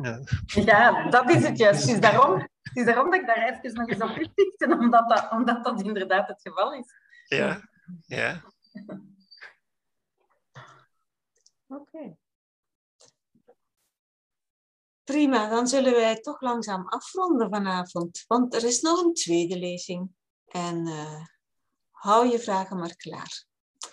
Tot volgende week en bedankt voor het actief deelnemen. Ja. Dank u wel okay. voor de mooie uiteenzetting en zeer interessante uiteenzetting. Dank u wel. Dank u wel voor de aanwezigheid en voor de aandacht. En tot volgende week. Dank u wel, Herbert en Mia. Dank u. Prettige avond. Prettige avond. Dag allemaal.